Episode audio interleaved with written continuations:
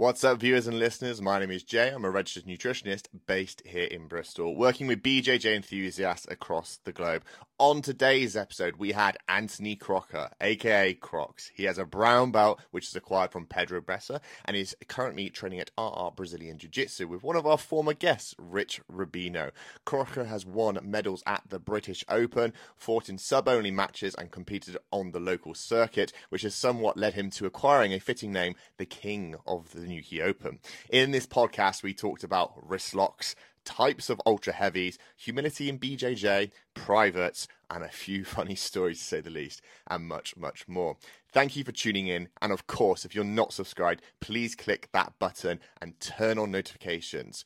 Thank you for watching and listening. Let's get into episode 10. Oos.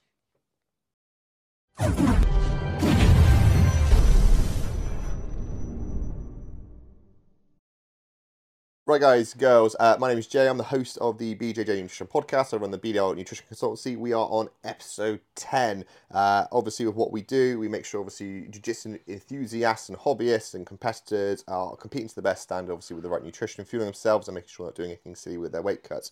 Today's guest, we have the infamous Anthony Crocker. There we go.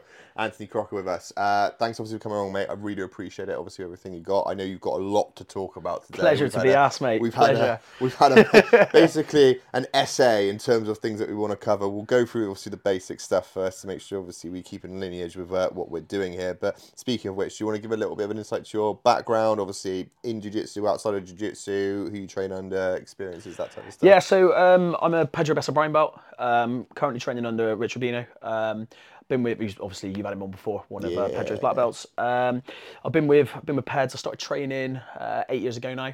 Um, in the, the infamous Merton Road Garage, uh, got quite a, quite a good story about my first night there. Um, sort of started training with Pedro. I played played a lot of rugby before that, um, and sort of went at the belts to brown belt with Peds. And then when people started to pick their black belts up, so like you know Rich, Rory, Rod, people like that, Yep. um, when they started to drift away and open their own gyms, I sort of naturally went with Rubino. Um, number one because he's a bigger guy and he's obviously got a Hibbard with him, so that's two big quality jiu-jitsu practitioners for me to train with, which I need. I need to be beaten up, quite frankly, um, on, on, on a regular basis to try and get better. Um, and then, uh, ad- additionally to that, just geographically with my work, um, it made sense to go over that sort of time. Um, work-wise, uh, I'm a school teacher, so I've been teaching for 11 years now, uh, 10 years mainstream education, so GCSE and A-level history, uh, among other things. Um, but for the last year, I've been working in a uh, special education school. Um, so I work with students who have either got uh, special educational needs, which means they haven't been successful in mainstream. Um, if they've got uh, sort of issues with their behaviour, which generally comes back to undiagnosed SEN anyway, um, which means they haven't been successful in mainstream. So essentially, when students I wouldn't go as far as say expelled, when they've been removed from mainstream education, sort of we, we try and turn them round, which is sometimes intensely frustrating, but always intensely rewarding. So, probably the main thing of people who know me from this podcast today is I'm, I'm going to have to sort of watch my language and watch the subject matter because I need to I need to think to myself if this landed on my head teacher's desk tomorrow, Yeah. am I going to be able to go back to work on Monday? Sure. Um, and then outside of sort of my civilian role, um, I've been a military reservist for 17 years. Um, currently with the Army Veterinary Corps, so dog handling. I've just come off the King's coronation, which I literally crawled into my head's office on hands and knees to get two weeks off for. um, did an operational tour of Afghanistan in 2010 with the Royal Engineers, um, but I've always been a reservist, and I was really keen to go away and do an operational tour because you wouldn't be a fireman and not put a fire out, would you? Yeah, that's true. So I thought if I was going to put myself through all that training and everything that goes with it, with work-life balance, then I was going to go and do it properly. So yeah, I'm the world's like busiest man, really. Right, surprising. Surprising. Actually intrigued, King's Coronation, how was that? Genuinely, one of the most physically and mentally demanding things I've ever done in my life. Really? Yeah, people just see lots of soldiers marching on television, but the prep that went into it, we we had. There was an individual from the contingent next to me. So when we're like boring you with it, when you sort of joined up into like a massed rank, we joined up with another with the Royal Electrical Mechanical Engineers on our left, and there was a girl from there who got, I think she got removed two days before the event.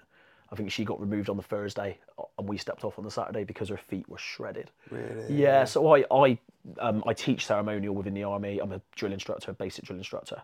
Um, shout out to Tony Gibson, who was the RSM at the School of Ceremonial. Um, but essentially, I, I teach quite a lot of drills, so my, my drill shoes were worn in. Whereas some guys had literally got them straight out of the box, new shoes on, twenty thousand steps a day. Yeah, uh, like, but it's what can you do? You get a pair, you get a kit thrown at you, and you've got to wear it. We we had you know one girl from my lot. She turned up with a pair of shoes that were a size too small. Oh, no. So uh, yeah, it was all. But you know, twenty thousand steps a day with the rifle. It was like a it was like a ten k kettlebell workout, mate. I can imagine. You know, like transferring the rifle around. But I think when I've got a new, I've got a new respect for ceremonial, Yeah. having gone through it. It was it was emotional. Well, I know this is probably bog standard and some people made this, but not. It's the fact that you guys obviously are having to train at like two o'clock in the morning. Yeah, basically, so they not they to disrupt anything. Yeah, so they because obviously the centre of London needs to be closed. Yep.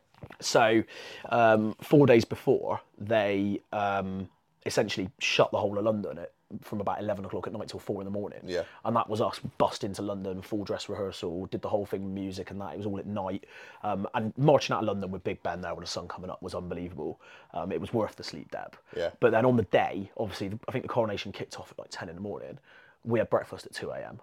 So like for anyone who knows me, I was having to force food into my life. I never thought, you know, I never thought I'd have to like force myself to eat a breakfast wrap. But if you don't eat calories, you're stood there, stood still, people fainting, people dropping. Yeah. It was, but yeah, mentally and physically demanding. It was, it really was But obviously worth the experience in the day. definitely worth the experience. Something to tell the grandkids. Yeah, exactly. And it's it's one of those things. There's not.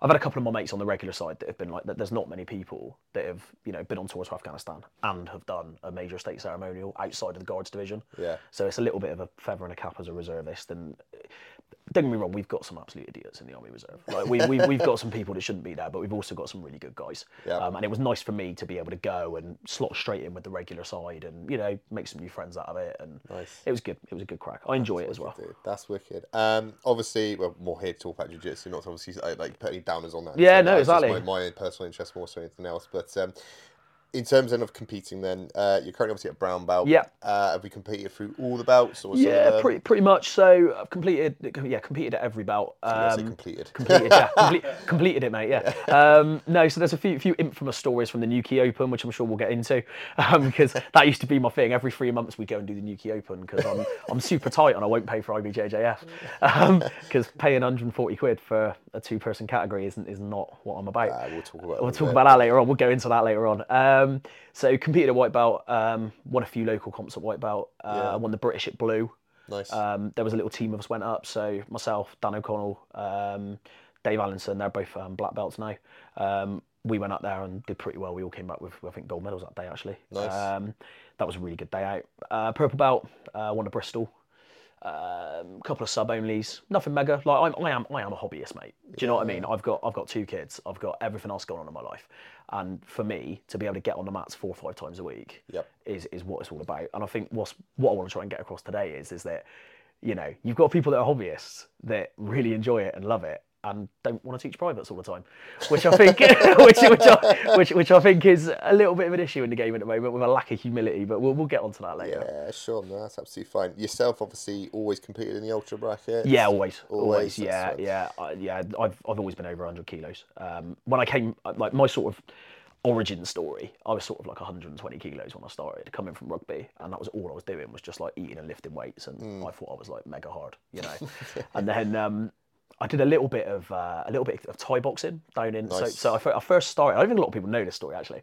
Um, I used to work in Bordon, so when I when I first qualified as a teacher, Mm. there used to be this weird rule that if you didn't pass your teach your, your NQT year, so your first year, Yep. if you didn't pass that within a year of doing your teacher training, you had to like go back and do stuff again. Yep. And I was like, oh, I'm not about that. This, you know, this has been something else this year. So I got a job in Bordon, which is Hampshire. It's about hour and 45 towards Yeah. London. Um, so I went and worked there and I played a bit of rugby down there and everything else, um, bit of touch rugby. I was looking for something else to do. And there was a brother of one of the teachers I worked with. He said, why don't you come and do a bit of Thai? Well, I didn't, I didn't know it at the time, but it was a Team Cowbon gym right? So I, I, I didn't I didn't know I didn't Yeah. know that that was like obviously a top top gym in that you know Yeah. a guy called Seb who was an absolute animal. Um, so I just used to do like I literally done a bit of pad work, a little bit of light sparring, nothing mega. But then one of the guys that had an MMA fight coming up, Right. and he literally was like, "Oh, big lad, can you do me a favour and just just basically pin me down?" Because and I, I didn't know at the time that he wanted to practice his escapes and his underhooks. and He was like, "Look, can you just hang on to me and try and keep me on the floor?" I was like, "Yes, sound." And then and then I found that I really enjoyed it, and I found out that what he was talking about was like you know submission grappling, BJJ, and what have you. So this is where, and I didn't know this until I listened to you having Rich on the show, Yeah. that our sort of stories are really similar. When I then got a job in Swindon Yeah. and I came back to live in Bristol, I started Googling jiu-jitsu gyms. Okay. And the two gyms that came up was Pedro Bessa and another one that I won't name. In Swindon. No, no, no, in Bristol. Oh, in Bristol. Because I, I was living in Bristol, driving Right. to Swindon. So the two that came up was Pedro another school. and, an- and another school. All right. And then when I Googled it, the first video that came up was Pedro fighting Kron Gracie. and, I, and I was like, well, that, that looks pretty, Pretty legit, pretty- that yeah. looks pretty decent. that. Yeah. And then, um, yeah, and I, I sort of emailed Pedro, emailed me back, and then I went down and started training. Um, I started, I, I tried like double hatting both and training all week. And then I used to, I used to do, I used to do jiu-jitsu and then drive to rugby after jiu-jitsu. Wow. So I used to go to six till seven beginners, get in the car and drive to rugby training, you know? And it got to the point where I was like, I sort of realised that I sort of hit my ceiling with rugby. I wasn't going to get any better. Yep. Um, so I ended up sticking with BJJ um, and going from there. But my first night at the gym, I walked in and Tom Schouder triangled me seven times in five minutes in the sparring at the end. So literally, Does he still hold that above you now? I, I don't know. I just, I mean, I, I thought it was funny, and I got, I, I literally, I can remember, I had my kit bag over my shoulder, and like, I don't know if you ever went to Merton Road. It was like just like a garage. yes. And I got to the door, and I looked back, and I thought, I can either walk out now and pretend this never happened, right? That's that's like Yeah. option one. Option two, I was like. There might be something in this. Yeah. And at the time, I was literally, I was 120 kegs. I was lifting loads of weights, and Tom at the time, like he, he looked, he was tiny. Yeah. You know, I was going to use a really offensive metaphor then, but I won't. Back, yeah. um, he was tiny, and I was like, this, this like skinny matchstick has just like filled me in. Like, what's Yeah, going on? what's I going on? And I was trying my best. Yeah. I can't even be like, oh well, I could have punched him. You know, I was like, I was like, I had no chance. I had absolutely no chance. Yeah. And I thought, and then from it just went from there. Then, and I went, I went training like you know four or five nights a week, and Nice. Yeah, so that was sort of that was how I got into jiu-jitsu. That's nice, man. I, I, this is probably completely irrelevant, but I'm really intrigued. Obviously, you said you emailed Pedro. Did he get back to you pretty quickly, or was it Brazilian time? No, like it was, it was? Brazilian time to the point where I was like, oh, well, like, you know, am I all right to speak to this bloke? you know, if I email him again, do I look like I'm being pushy? Do you know what I mean? Um, no, he didn't get back to me straight away. But I, I remember getting an email. I emailed him a little while before I sort of moved home. Um, but yeah, he got back to me and he was like, yeah, come down whenever. I didn't realise how chilled it was. Yeah. Obviously, with him, he's super chilled, you know, so yeah. least. Yeah, no, that's cool. That's cool. So, in terms of obviously of your weight being a bit heavier, you mentioned now obviously that's come down from the 120 mark. Oh god, yeah, I I, ho- I hover now between about 108 and 112. That, Okay. That's sort of like where I sit. Um, people have now you'll get people even Tom Schouder emailing him being like, oh yeah, 115 on the pastries and all that. You know, if you didn't if you didn't think brioche was a food group, you'd be a, you'd be a you know super middle or whatever. Um, but yeah, I I think. During the what we what we got to call it to avoid the algorithm, the period Uh. the period of time that lasted for two years between about 2020 and 2021 mid, that something like that. During during that period of time, I got down to about 100 102, but all I was doing was running. Yeah. Like, I was just doing running and circuits. That was it. Like there was a few of us would meet at a rugby club and do circuits. I was running 40, 50k a week. 'Cause- Jesus but there was nothing else to do. So Yeah. Mm. so you know, especially with the online teaching at the time, like I'd log in. Oh, it's brilliant. Kids play up, kick out. Oh, I love it. halcyon days, mate. Like Yeah. you know, they some kids start playing up or whatever. The ones who were normally pains didn't log in, and the ones who did log in wanted to learn, and the ones who didn't, oh, mute. it was like it was easy. Um, but yeah, so you do your online lesson. You know, my drive to work was a minute, was yeah. one minute up to my top, up to my sort of lock conversion. Um, so yeah, I'd literally be like, right, go and run 10k, come home, eat me dinner. It was it was that was something where I, I got myself pretty fit off the back of that. Nice. Um, but despite being 110 kegs, I, I do do quite a lot of fizz. you do, mate. To be fair, like I said, I, I was speaking to you obviously last night about that, and I was, I'm still quite intrigued to see if we can get the Matty Hud versus you roll at some. Point. That'd be quite funny, actually. Yeah, not the Ma- Matty Hud Fitness Challenge. like. Yeah, Matty yeah. Hud finish that, and I think it would even be bet- better for the pair of you to do it in no gi. So you haven't got that, that distinctive advantage of the gi, and I think that would be really cool to see. But who knows when we get that sorted out for the future. Um, so obviously with the weight reduction and how it's gone, obviously from there before the infamous uh, Period of time. period of time, you, your weight obviously must have come down, right? And Yeah, so yeah. What was the approach? Was it was it again just doing more jiu-jitsu that led to it, or Yeah, it was more jiu-jitsu, and I think that, like, actually, you, you don't know what you don't know, Mm. you know. And I think that if I'm being honest, up until I did jiu-jitsu, I was utterly clueless. I don't think I'd even gotten a set of scales. Like, I don't think I had because I didn't have a need to. Yeah. There was no need, and it wasn't until really that, um, you know, the Abu Dhabi Jiu-Jitsu Federation. Yeah, you know, they brought they brought in the upper limit, didn't they? yeah, So they, they, they ended up capping everything at 110. Yeah. And it was only then that I was like, oh, like, if I want to compete there, because I, I won, I did the Abu Dhabi Grand Slam. I don't think won the Grand Slam. It sounds like you won the whole thing. Completed it. Um, I bet, well, I'll tell you what. There's a good, there's a good Dave Allenson story there where he, he won the British Open at like brown belt heavyweight, which is fine. Mentioned it to someone at work at his legal firm. Yeah. They put it in like the company newsletter, but they'd obviously Googled the British Open and were like, oh, Dave's like come top of 1,500 competitors and he's like, you know, got, got, got, a gold medal, got, got a gold medal and all that. We still, still hold that one over him today. Um, but yeah, so when they brought in the upper limit, I was like, oh, maybe I need to start looking at what I'm doing. And, Yeah. and it's it's only when you start looking at what calories are in things, you start to go, oh, do you know what? And I'm by no means, um, you know, they say you can't out train a bad diet. I've been trying to do it for years. You heard it here first. Literally, you know, I, I've been, been trying to do it for years. But I think just like naturally from doing jiu-jitsu, and I think culturally, what what brought me away from rugby was rugby training is go training Tuesday, training Thursday, work hard, game on a Saturday, Beers. ten points of Guinness Yeah. And and then the culture around it as well. You screw up on a Saturday, you know, you go Tuesday evening at training, you're still getting flack from Saturday for that pass you dropped or whatever else, and then uh, like I got armbarred at my first Bristol Open in the final. I got silver. Um, wasn't a default silver, um, but I got I got I got armbarred in, in, the thing, and I went into the club the next day, and in my head I was like, oh, you know, I don't know, I don't know. yeah, yeah. And, and Rory, Rory came over. He probably remember this, but I do. And he went, oh, he was he was, he was a purple belt at the time or a Yeah. brown belt, and he went, oh, I saw you get caught with this yesterday. Let me show you the escape to it. I mean, I took you massive. I was like, ah. I was, like, I was expecting some like humorous nickname, Yeah. you know, like Anthony Armbar or something like that. You know, uh, I, was, I was expecting, I was expecting something funny, um, and and straight away, like culturally, and that and that's where I I get a bit annoyed with the culture of like, oh, can you show me that? Yeah, that's a private mate. Yeah. It's like I I had people like you know Tad Parker taught me how to side roll. Mm. Used to like you know stay behind for like 20 minutes after training on a Friday night at stupid o'clock at night because I couldn't sideways roll and I was sick of not being able to do it and looking like an idiot. Do you know what I mean? Like Luke Taylor taught me loads about wrestling, head and arm chokes, things like that. I've learned so much from Rich, but this is all going going along as you go. Little, you know, two minutes here, two minutes there, Yeah. five minutes here, five minutes there, and that's why like I'm not a big fan of the privates culture. I think privates should be reserved for people who have won stuff, done stuff, and are competent. Yeah, it's interesting to say that. 'cause I think even to the point now, I'd say within some people speaking to them about privates, that they end up chatting more within the privates with that individual rather than actually going over technique. And then likewise, obviously from a teaching point of view, you kind of need two people there so that then when they are teaching it, they can then obviously view what the fuck's going on. Yeah, yeah, yeah, like, 100%. it's a it's a tricky one because I think I touched on it earlier that some people that may not necessarily have all the competition medals, may not necessarily have like all the experience, but are very good at teaching. Look at John Danaher. Exactly. You know what I mean? John John Danaher is an example of that. I think, I think you're always going to get a yeah, but there's always going to be a yeah, but. So, for example, I'm not a big fan of blue and purple belts running gyms. Yep. I think you should be still a student at that level. However, someone like is it is it Carson from your from your from RGA? He's full time. Yeah. He's going to he's, he's in California right now. Exactly. ready to get ready You know, someone like so- that, he he is the yeah, but you know, he's the exception that proves the rule. But I just think in general, people are like in a big rush to become a teacher, to become a you know, to, to run privates, to and, and it's like, hang on, mate, you've you've just got a default silver at the Bristol Open. Like Mm. you can't you can't go around and say, oh, I'm, I'm, I'm offering privates now. Mm.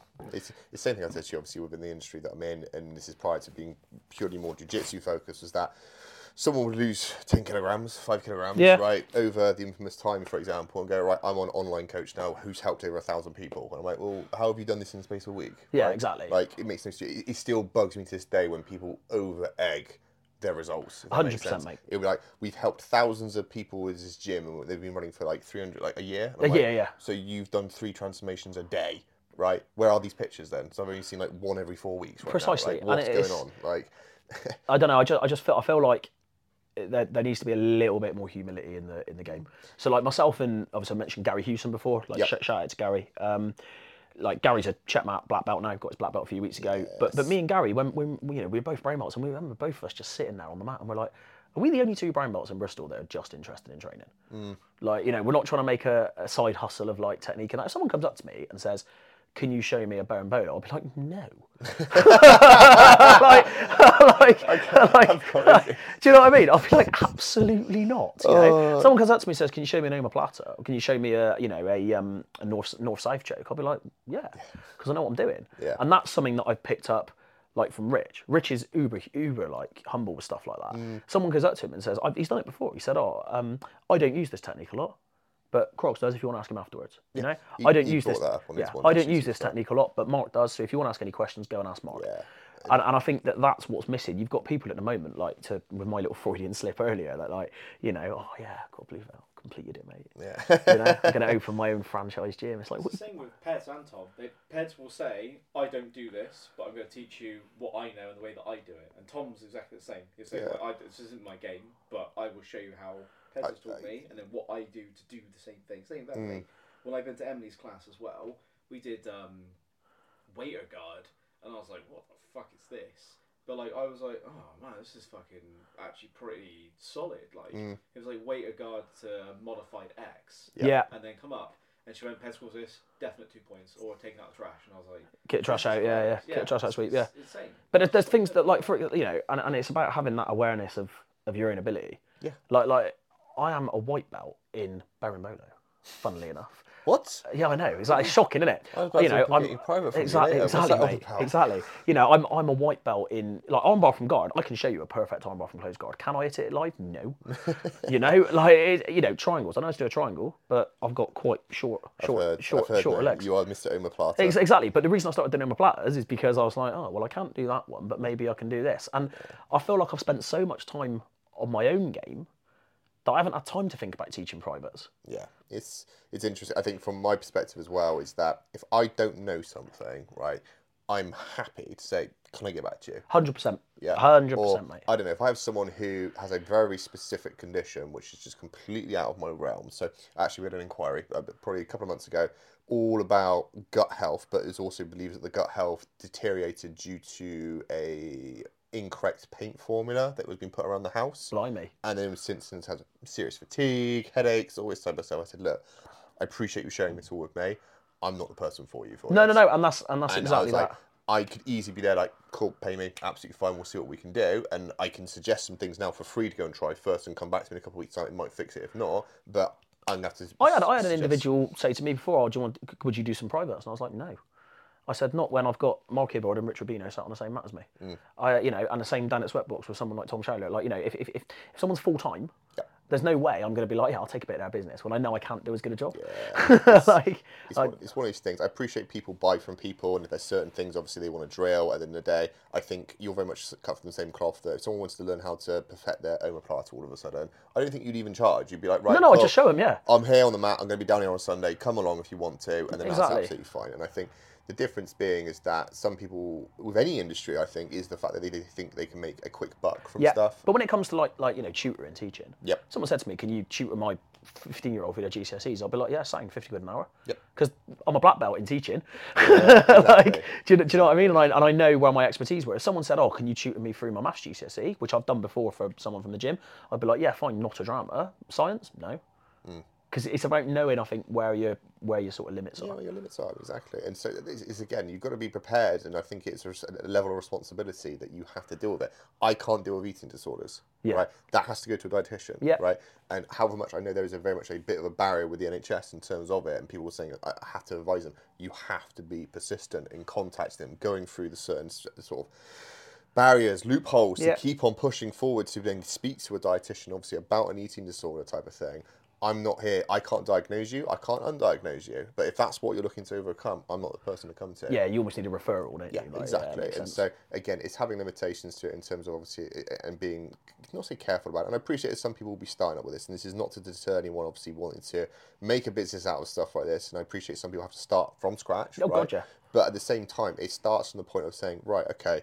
I'm going to do an open mat on Sunday. I'm going to be staying around afterwards. Everyone wants to come along and learn the omoplata, right? you, you build your client base, don't you? And the you same as a. PT does. You Yeah. build your build your client base. Exactly. I get that. And you start off and you build it up from there, and then you get referrals, and then you kind of say, right, is this the thing for me? Right? Am I Yeah, teaching I just see? I see people at the moment like uh, you know someone who I won't name who I saw on Instagram yesterday. I've never met them actually, they're not from Bristol, but like they've been you know training like a couple of years. Yep. And like you said, they've lost ten kilos and they're offering diet plans. Mm. You know, they've they've won a couple of things that I think blue belt and they're offering privates. Yeah. And it's like you know you're not if you're winning local comps, it doesn't mean all of a sudden you're like, yeah, I completed. I'll offer some privates. It's just not. it's- I think you just need to focus on your own game before. I know from my point, we're trying to, because again, legally, right, anyone can label themselves as a nutritionist. Right? Yeah. You can call yourself a nutritionist. It's not a protected name. Dietitian is, doctor is, and other things like this, right?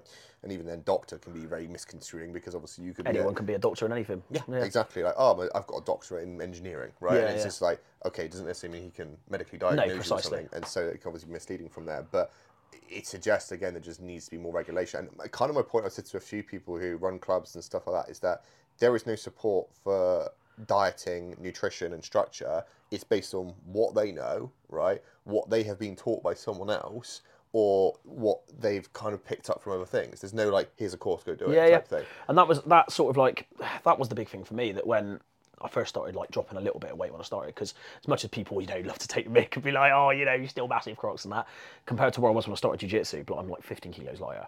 Um, and particularly after the Portugal incident which I think Tom has probably alluded to already. Um, but but yeah I didn't know what I didn't know. Yeah. you know? And it's like I had a very very sort of like disjointed upbringing um, so like didn't grow up with um, my dad at all. Very poor relationship with my mother who I've not spoken to for 21 years. Um, so I was brought up by my granddad which meant I got brought up on white bread and stew. Yeah. do, you, do, you, do you know what I mean? Like you've got you, you you don't know what you don't know, and it's it, that sort of like you know you know will it fry was sort of like the extent of the extent of the old boy, God rest him, the old boy's um, sort of knowledge of, of nutrition. Um, So where did you pick up your information from? Was it just in the internet, speaking to other people? yeah, just like being around people and sort of learning that yeah, you can't smash a full English in every day and expect to drop weight, but you don't you don't know what you don't know. Yeah. Do you know what I mean? Um, like, I like my food, but I like my fizz as well, and it's something that I've I've learned. So a big struggle for me on the coronation Yeah. was not being able to train Yeah. because I was so knackered, but having to bang the calories in, Yeah. even though I was doing 900 calories of exercise a day without getting out of breath because of all the marching. Yeah. So, you know, 20,000 steps a day with the rifle. And that mentally was a bit of a struggle for me. And there was like one of the girls who I outranked. I had to give her a little bit of a briefing actually. I had to grip her. Um, I noticed she wasn't eating properly because in her head she was like, oh, I can't eat all this because I'm not doing any fizz. And it's like, if you don't get the calories in you, you are going to go face first, man down, right in the middle of Yeah. London. Um, so like, but if, if I'd have gone and done that event 10 years ago, I'd have been in bits. I wouldn't have a clue what I was doing. Really? Yeah, I wouldn't have a clue what I was doing. And I think you you pick things up through other people, you know, seeing people do different things, like seeing like the idea of meal prep, the idea of, of like that was something that I just don't think really existed ten years ago, unless you were a bodybuilder. Yeah. The idea of someone coming into work with five Tupperwares. And that's that's the concern I have at the moment. There's nothing you're doing wrong in the slightest bit, or from my experience, is very very common. Is that different sports are picking up ways of nutrition advice from other sports that have been doing it for a lot more a lot more longer. So the bodybuilding was a prime example of this. Yeah. What did Dorian do? And I'm like, But that Dorian did this, But but that's not your goal. that's not your goal. Funnily right? enough, I was listening to the um, is it the Charlie Hogan podcast with and Flanagan? Yeah. I I found that's quite a good one to listen to while I'm in the gym doing weights. It's not too because I'm, I'm a complete idiot, and if I put if I put music on, I start smashing myself when I'm trying to do proper form and that. So I just have a podcast on in the background, and they were talking about is it the beta alanine stuff? Yes. And they were- and they and they, they were talking on that about how it's really good for recovery from weights Yep. but probably not that great for recovery from jiu-jitsu. So the jury's kind of still out on whether or not it's right for a jiu-jitsu athlete to use. Mm. Like the fact that I'm even having this conversation, I'm like, uh, like you know, you just hear this stuff and it goes in and you see what other people do and what works. But I think the important thing is that what works for some people doesn't work for others. No, not at all. It's a very much, and again, big concern, obviously, which you see is obviously the generic diet plan that gets chucked out. Yeah, it's work yeah. for me to do that, or someone even charging for it is obviously just cookie cutter stuff. And it's the idea of that people get really, I would say, a little bit alienated when I talk about this. I said, look, first week or four to 10 days when working with me, for example, I like to build a blueprint. Mm. I want to see what you're naturally doing every single day. And I, I say to people, you do you, boo, right? Yeah, yeah. Don't care. And I, I want you, and I say it specifically, I don't want you to be on a clean eating kick. No, no, no, because I want to yeah. see the bad and the ugly stuff, right? And so I can see what you're going to do on a normal day to day basis. And then I can give you some really valuable information to say, right, you're eating absolutely no protein in your breakfast right now, yeah? And you're coming up massively short, Yeah. right? Can we just add in something there quickly, obviously, to do that? Now, that, that, that, that bit of information is way more valuable than me just say, follow this, that's why you lost weight. Yeah, yeah, yeah. Because you then walk away learning something about yourself, right? And that's where, again, it's, it's trying to make it tailored, personalized, and stuff like that. Now, don't get me wrong, competition week's a bit different because Yeah. we're taking out variables. Yeah, we're just going to go right. We're going to do this. It's like planning, obviously, the king's coronation. We're gonna, how are we going to feed everyone? Yeah, exactly, Right, exactly. we're just going to do this, this, and this, and it means that we're going to have X amount of calories. We're going to have this in there. They should all be absolutely fine. Yeah. But on the lead up to it, they weren't probably telling you what to eat and what to do. I'm not sure. No, and do you know what? It all got passed. So it's funny you should say that. Like it, things you hear. I texted a mate of mine that I did my drill instructors course with, who's in the guards. Yeah. And I was like, what have I got to do so I don't spank him face first on the mouth? Because I like giving a bit of chat out. Yeah. Right. And in, and in my, and of course, I've been giving chat out to everyone on, on, the, on the rehearsals. You know, a couple of the regular soldiers who screwed bits up, and I'm there giving them chat like, thought you did this full time and all that, you know, and um, little bits of that. And I thought, I can't, I can't go man down. I was like, Yeah. if I, if I spank in on the coronation in front of 10 million people, I'll never, well, probably more than that. So I'll never at the end of it. You probably would have gone viral. Yeah, exactly, exactly. some, some some big lad just going in head first. So I texted a mate of mine in the guards, and he was like, "Start chucking salt on your food for a week before. Just salt load." He's like, "You need to salt load and not lock your legs." And it's these little things that get passed down to stop the blood pooling and that, and you know, hydrate, but you can't hydrate too much because then you need a wee for the entire parade. And, But he's been in the guards 15 years Yeah. so he does this. This is his full time job. But again, no one took us to one side and went, "I'll do this." It was a little bit. That was a little bit sort of amateurish, and, and that's what it's like in BJJ. People say, "Oh, have you tried this? Have you tried that? Have you tried the other?" Not not knowing if that if that works for you. Weren't. No, exactly. So when you went through the belt ranks and stuff, obviously was the weight slowly coming down naturally? Yeah, pretty much. it- I yeah, I think I started. I was probably about 120 when I started. Um, that came down probably to about one. I think when I did when I went through my phase of terrorizing sort of like chubby white belts in Newquay, that was about 117 kilos, I reckon, and then it sort of gradually crept down from there. But I was still playing a lot of rugby, so I was Yeah. still I was still in the sort of like 10, 10 points of Guinness culture on a Saturday Yeah. night. And I think where I've levelled out between that sort of 108, 112 bracket, that depending on how sort of good a weekend I have, that's been from training jiu-jitsu. And also jiu-jitsu keeps you honest. You can turn up and play a game of rugby and lurk around in the backfield of a hangover. Yep. i cannot walk in No, I've said this. with, with with those those lunatics on a sunday morning with a hangover do you know what i mean It's Like, worse enough, like I said, being hungover as it is, and then obviously Yeah. having to deal with that on top of it. it's like, bad. It's bad enough being in like Hibbard's homemade washing machine anyway. You know, you start rolling with him and you start going around in circles. It's bad enough being in that anyway. Doing that with a hangover, No chance. absolutely not. So that, like that's, I think that's been a difference jiu-jitsu's made. It's kind of like you know kept me honest and made Mm. me go actually. Do I really want to have this pizza tonight because I've got training tomorrow morning? I'm going to spend the whole round burping up, you know, little bits of pepperoni. Um, so yeah, and then and then I sort of hurt, hurt my knee in the gym, um, and then went on holiday to Portugal the same week, um, which I think is one of Tom's um, Questions, Tom's questions that you put in, isn't it? And I came back and I was 126 kilos because I literally spent the entire holiday. My missus still rags me about it. Me and her brother were like, I just went on a, you know, you have these moments, oh, I've hurt my knee, can't do jiu-jitsu, I can't do anything. So I'm going to sit on the beach and just be depressed. So I was just like filling my face with like Coco Pops, chocolate milk and beer for like two weeks. and then, and then I came back, walked in the gym, my knee was better and Pedro just went, oh man. like that was, that was the reaction. I was like, oh, right, okay. So that was, that was the, um, that was the Portugal incident. Um, so yeah, and then funnily enough, that was about the same time that the Abu Dhabi um, weight limit came in. Okay. Um, and I was like, right, I need to, I need to get down to 110 because I want to compete at that. So really, like 108 to obviously get the gi on. Okay. Um, and that was literally there was no science in that, Jay. That was just thrashing myself and not eating very much. Yeah. Which I think is where is where the science has now gone, isn't it? You're trying to get people down to a weight. And this is what what Hibbard said to me when he did. I think you coached him for Grapple Fest, didn't you? Yes. And he said, look, he's, you- got him down to that weight, but he didn't feel like he was on a diet. And I think and I think that's where the science and the art comes in Yeah, it's about balancing it out. because it is hard, especially working in school. People, you know, like literally, we used to have Cake Wednesday, right?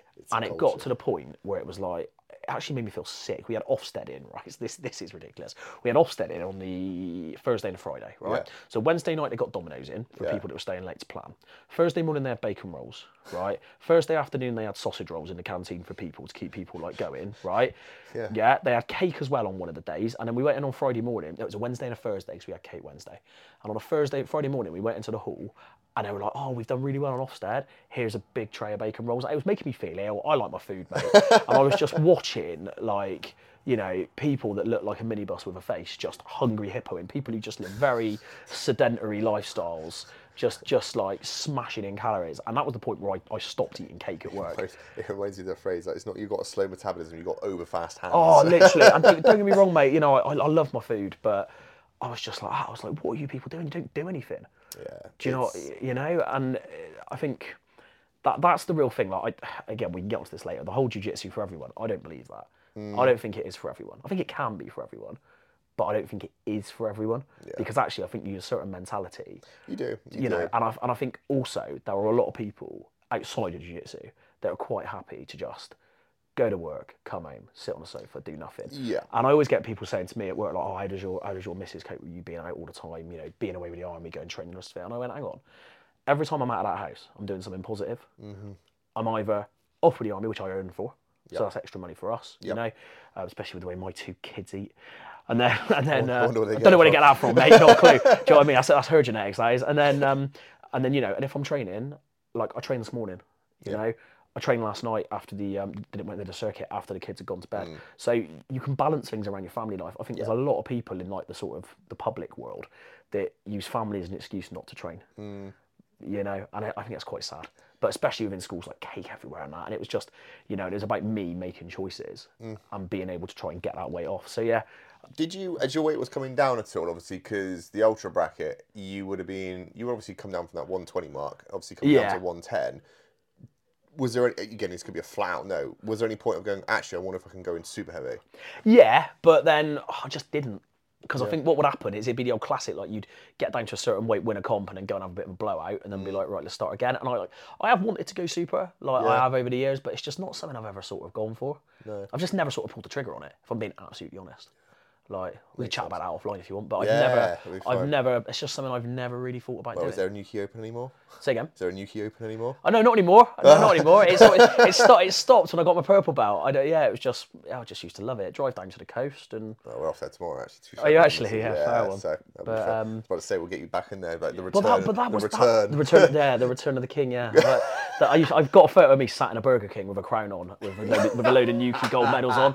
Like literally, it, it's awful. Um, oh, it's honestly, it was awful. That was when um, another good Tom Schuyler story when. Uh, we went to a, went into a Burger King, and obviously he's quite a devout Christian, so I won't mind me saying it. But he doesn't eat doesn't eat pork. He's he's quite rigid with it. that. So he's he's ordered this like cheeseburger. Um, that I think came with bacon, like a bacon double or something. And he went, "Oh, I don't want any bacon on it." And then uh, he's gone in the in, into the bathroom and he's come out and he's just got me there like Brecon Point in the bloke over the thing. I was like, "My mate don't want any bacon in that for religious reasons." And the bloke's like. Like that. And I was like, I was like, don't even think about picking it out. you know, Tom said he just came out of the toilet and was like, "What is going on?" Like, I'm there with like Burger King crown on and two gold medals, just like gripping this guy. Um, but um, Probably Gui- Guion still, yeah. but yeah, but that was that was but, Just a rash guy. but that was that that was the big thing between like competing at purple belt and, and then competing at brown. There's no one no one competes at brown unless they're good. yeah. Like I've I've not done well at brown belt in terms of my standards. Yeah. Um, so brown belt, I've mainly competed in the sort of combined services competitions. Um, and sort of like Did you do one recently? So there's one. I didn't do the one recently because it was the same weekend as there was something else on. I did the same. It was the same weekend as something else. Yeah.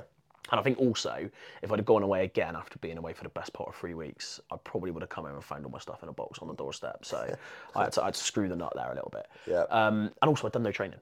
And this, and this was the other thing. I came back off of because I basically put myself on a sparring ban for ten days before the coronation because I didn't want to get hurt. Yep. Couldn't turn up with a black eye and be like, oh yeah, I want to go on, you know, march in front of the king, like. Blowing up ears. Ex- on the side exactly. this, yeah. And uh, I also didn't want to. I didn't want to get hurt. I didn't want to have any niggles. I wanted to go in fresh. So I basically didn't spar for sort of four or five weeks. Wow. And when I went back, all my sharpness was gone. Wow. I wasn't anticipating moves. I wasn't. And then the week after, Hibbard said to me, "He's like, oh, you've woken up now, aren't you?" He's like, "Last week you were just, you know, getting out your sleeping bag Hmm. because you just don't."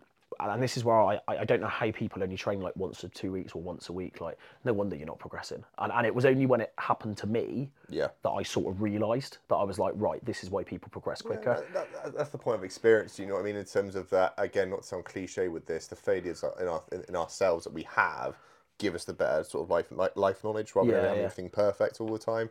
And I think having those moments makes you really sort of realize about it. And so again, for me, obviously, I'm injured with my ankle at the moment, which is obviously just f- frustrating to say the least. And I've Yeah, got enough yeah. things to get my mind off of it for the time being. But in my head, I'm like, right.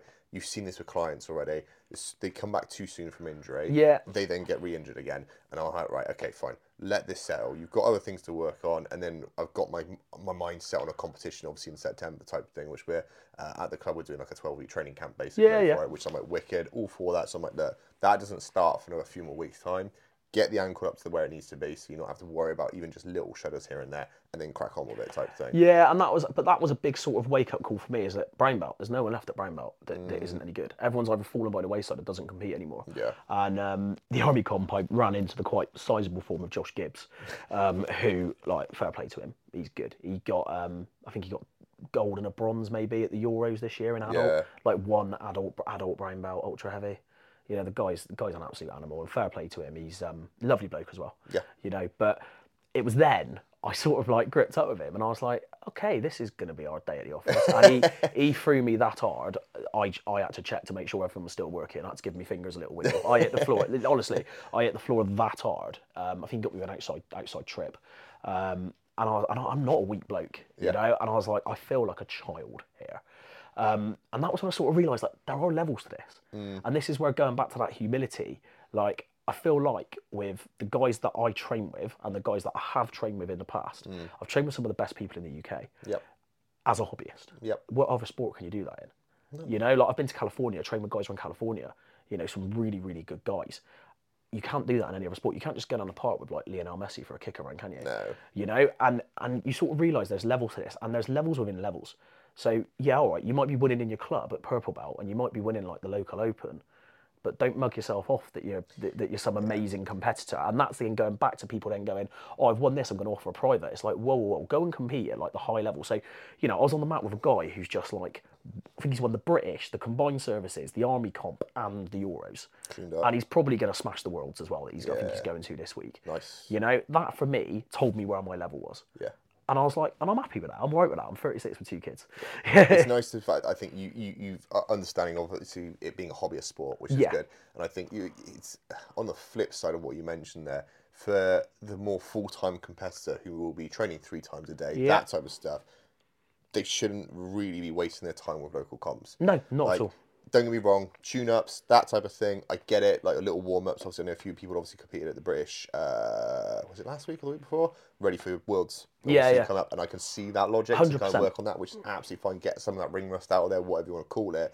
But if you're up and coming and you're doing well and you're going on the big sub only comps and stuff like this, Mm. you smashing the lo- local North Somerset Open, right? Yeah, yeah. is of no benefit to No, exactly. in your game. You have more risk of potentially getting injury. Yeah, you have more chance of obviously people actually having a bigger target on your back. I'd Yeah. say as well, thinking, "Oh, you're the guy who gets all the invite. I'm going to try and screw you over." Yeah, 100%. And all of a sudden they're going to rip on I don't know toe hold or something, like and it's not going to be the case of you say tap, that's it, let go. Yeah, right? someone who wants to put this is why you get a lot of celebrities do one to ones, don't they? Because they don't want to, they don't don't want to go in the gym and someone just comes in and tries to be the mat I, enforcer I and hate Tom Hardy's shoes. Like, oh, I'm going to go and beat Bane. well, yeah, precisely, precisely. It's, it's But but going back what you were saying about ultra heavy, ultra heavyweight is a weird weight division.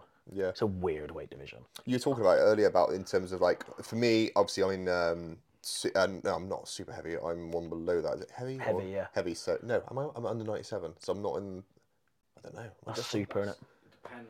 Depends no gi or Right, gi. did gi or gi no gi? i know no you most of the time No gi would. i'm one below ultra then aren't I? Yeah, and super heavy. Yeah. Yeah, so- yeah, oh, you'll yeah. be a super heavy. Yeah. yeah basically Um, so super heavy and so for me i'm like right i do not want to be just this overweight guy who just can't be Yeah. yeah. bothered with anything i want to be athletic at that level Oh, mate, you can right? swear. I just can't.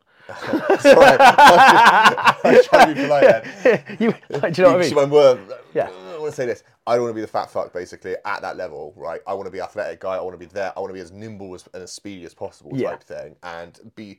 I get inspired by Nicky Rod. Do you know what I mean? Yeah, Like, yeah, yeah. In the sense of like athleticism, wrestler, we're going to go for it. I do not care. And I think when my previous experience of doing CrossFit and other things, Yeah. right? I've got high repetitions in my head, pretty much drilled in. in the sense Yeah, of, yeah. Oh, one failed takedown. Here's another ten. Precisely, Like, yeah, and, it's about having that, like you know, I like that mentality of being able to get back. Like, I didn't want to go training this morning. I got out of bed and I was like, oh. Yeah. you know, I go in that gym sometimes, and especially when we do, we do like a black and brown belt open mat on a on a Sat on a Sunday morning. I go in there and I'm like, I'm gonna win one round here tops. Mm. Yeah. but I'm gonna get more from that Yeah. than, than going going, you know, maybe to a smaller club Yep. And getting and, and winning every round and walking out being like, I yeah. don't get as much satisfaction. Like I said, I'm not trying to sound like a big, big, too big headed here. Obviously, again, I'm only a blue belt and that type of stuff. But I'll happily roll with obviously white belts and stuff like that, or people who aren't experienced in that type of thing. And I'll enjoy it up to the point of where the second sub kicks in, and I've and I've got another move which I've been working type of thing. Yeah, yeah. Past that point, I'm just like I'm not gaining as much from it, and I'll purposely put myself in shit exactly positions that. To try I, and work I, on you know, it, there's but- no, there's no point me side controlling a white belt for six minutes. Like I rolled, I rolled with a couple of white belts at the Open mount on Sunday, and I was doing, funnily enough, armbar from close guard because I'm awful at it. Yeah. You know, and it's like I, I've been messing around with a crucifix a bit lately. Yeah. You know, which has upset a lot of people. Um, I've been doing that. You know, that Baret Yoshida assassin joke. No, I think you tried to do that to me last time I rolled with you. and Have I done it to you? Yeah. Yeah, right. It's it's horrendous. Just end up like wrapping a belt around someone's neck. It's hilarious. Just just amazing how upset people get. And then there's wrist locks available. Oh, there's all sorts. But uh, it's, in his element, isn't it? yeah, he? it's, it's more. Yeah, yeah, yeah. It's, it's more. It's more like literally just for Just, banter. I just literally thought next competition you need to dod- do the dodgeball come out like It's, it's, That it's like, just for wrist like locks. gen- Why is that the second time we brought that up on the podcast? I don't We brought it know. With Elite as well. It's, It's, they were talking about rash guards, and they were Oh, like, yeah, coming out as a club, that was Like, it. yeah, it's, it's, cool, it's, genuinely like more for banter than the fact I'm ever going to do it in a comp. But I'm not going to go and do that to like some you know 50 kilo female on a Sunday. That's pointless. And it's about like maximising your training. There's times where you need to just use your A game, but there's times where actually you need to work on things. Yep. And and, and again, Gary Houston, obviously chat about Black Belt now. He's he's awesome at that. Hmm. He's absolutely awesome at that. He'll come in and he, he's been trying like a little hip sweep from close guard and was getting filled in for quite a while with it because me, me me and him are like that pass. You know, now it's it's, it's a legitimate threat, and that's how you get better. If you're trying to win all the time in the gym, you're not doing it right. And that was something that it took me until brown belt to realise. Really? Yeah, hundred percent. I got to brown belt and I suddenly sort of took stock, and I was like, my leg locks are poor, my back control is poor. And that's sort of where I've gone into this like weird crucifix segue from, you know. Um, my arm bars are poor. Yeah. And all I've been doing the last few weeks is armbar from Mount because obviously with um, Rich and RR moving to a new facility, it sort of dawned on me that like I'm going to be like the like you know the number three guy in the gym essentially. Mm-hmm. And, I, and I, I need some credibility. If someone comes in and just sees me like side controlling a white belt for six minutes because I can't do anything else. Mm. You know, I, I need that credibility that oh look, you know, so and so's a big lad, but he's doing the basics. Yeah. And that's another one of my pet hates when people are like, oh yeah, you beat me because you're big. It's like, hang on, mate, just swept you from my close guard. I, I, I still feel bad. Obviously, I went and rolled obviously with Paddy on Sunday, and roll was absolutely fine because I was blessed the fact my ankle held up for it and everything. And I think there's one point on the third roll that we did where I hated it. It just basically bench pressed his hips up. Yeah. And I and went into single leg X, obviously shock of all things. And I was like, oh mate, sorry, didn't mean to do that. And I fucking hated it every single second of it because I was like, I didn't use enough technique. It's for true, It. but, then at the same time, are you gonna are you gonna turn off his speed? no, so you know, it- and- it's, and- it's a hard thing to try not to do. So I try my best, obviously, again, not to use strength And that's time. and that's a big thing for big guys, and that's why. And again, this is my personal opinion. I, I know other people disagree on it. I think big guys should train in the gi. Mm. Um, I think I think for bigger guys, that you see a lot of it with the sort of MMA BJJ crossover. When you get MMA guys who come in to practice their grappling, mm. and particularly some of the bigger guys that have never put the gi on, a lot of their escapes will be like you know rah, getting out of stuff, and it teaches bad habits because no gi when you're a bit sweaty, you can get out of it. Yep. And I think in the gi, the friction, it makes you get that underhook properly. It makes you come up on that single leg properly. Mm. And, you know, I'm not one of these guys that's like, oh, to do no gi, you have to do gi. I don't think that's true.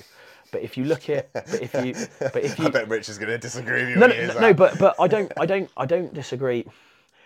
I just think everyone should do a bit. And if you look at what Danaher does, and this is the bit that's not spoken about that much, from what I've heard, Danaher, his um, white belts all have to do gi. Really? You can't, uh, from what I've heard, you can't just go in and do no gi. Really, that's interesting. And, it, and I think that, that for the fundamentals, the fundamentals of getting an underhook. don't get me wrong, you know, is doing Della Wormguard gonna be gonna be something that you know I, I do a bit of worm I think it's funny. Um, but you know is doing Della Wormguard gonna be something that's gonna benefit you in an MMA match? No. but is is you know learning to escape out of that you know getting that that um, single leg or getting that underhook and someone's giving you collar that so you've got to do a bit more and then you find it all the more easier no gi and I, I've rolled with MMA fighters before and it's like you see them run out of ideas very quickly when the power game doesn't work. Yeah. and I think that's where the, the gi is quite valuable. Um, so yeah, I don't think it's one of those where you necessarily should train in the gi alongside no gi to be amazing at no gi, but I think mm. everyone needs a foundation in the gi. And, and the, the mats are littered at the moment with, with blue belts who know loads of leg locks but can't pass guard.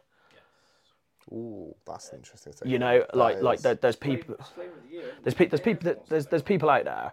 You know, there's there's individuals out there that I could name, but I won't because I'm not horrible. Who haven't got any jiu-jitsu apart from unless it is related to that heel hooking system. So you know, someone might come up in single leg X. You strip that leg, you pass, they got nothing. You know, they go into one of the one of the sort of ashi positions, and this is someone else. I'm not a leg locker, but I put some time in with. Do you know Ollie Shun?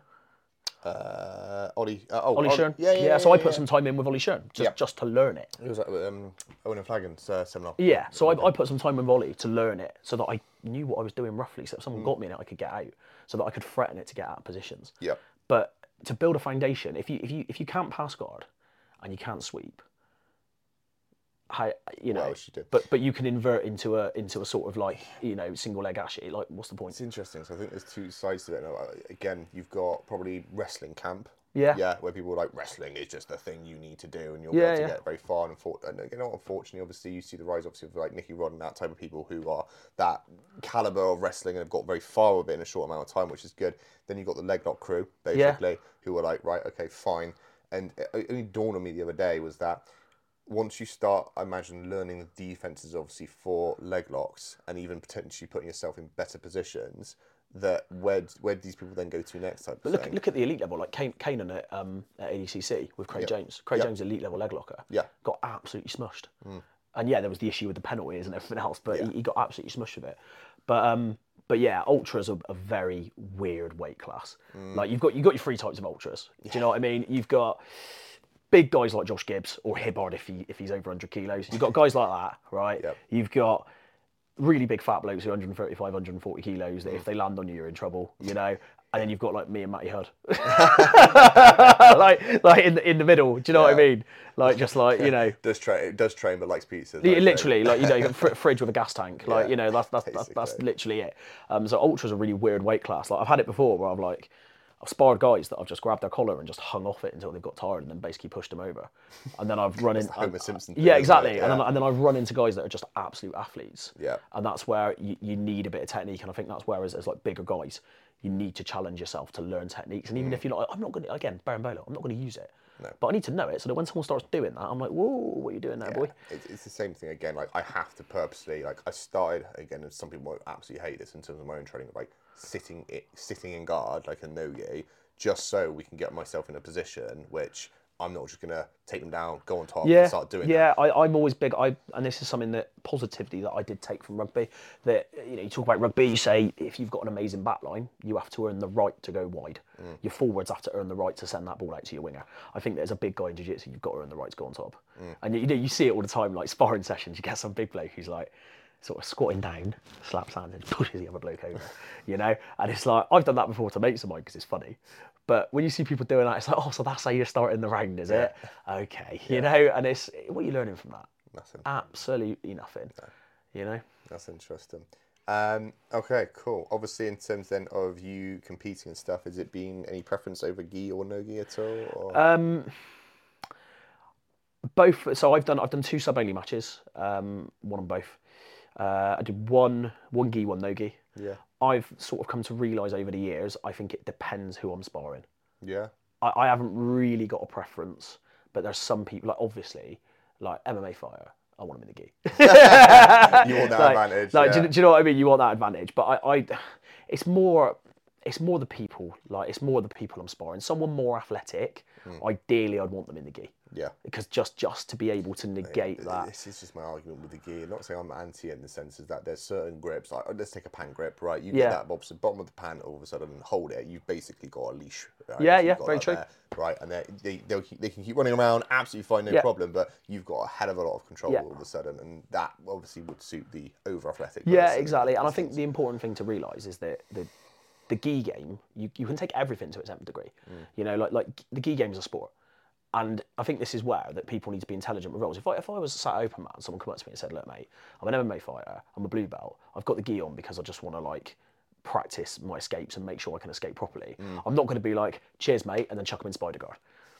like that's like that's that's not. Do you know what I mean? That that, that that's about that's about being a good training partner as well. Yeah. You know, if someone come in, if someone came in and said, "Oh, you know, I want to practice my, my worm guard. I just want to put you in it. I want you to try and pass because you know you're a big big lad." I'd be like, "Yeah, same, not a problem." It's about being a good training partner, and it, it's, it's it's having that sort of two way conversation.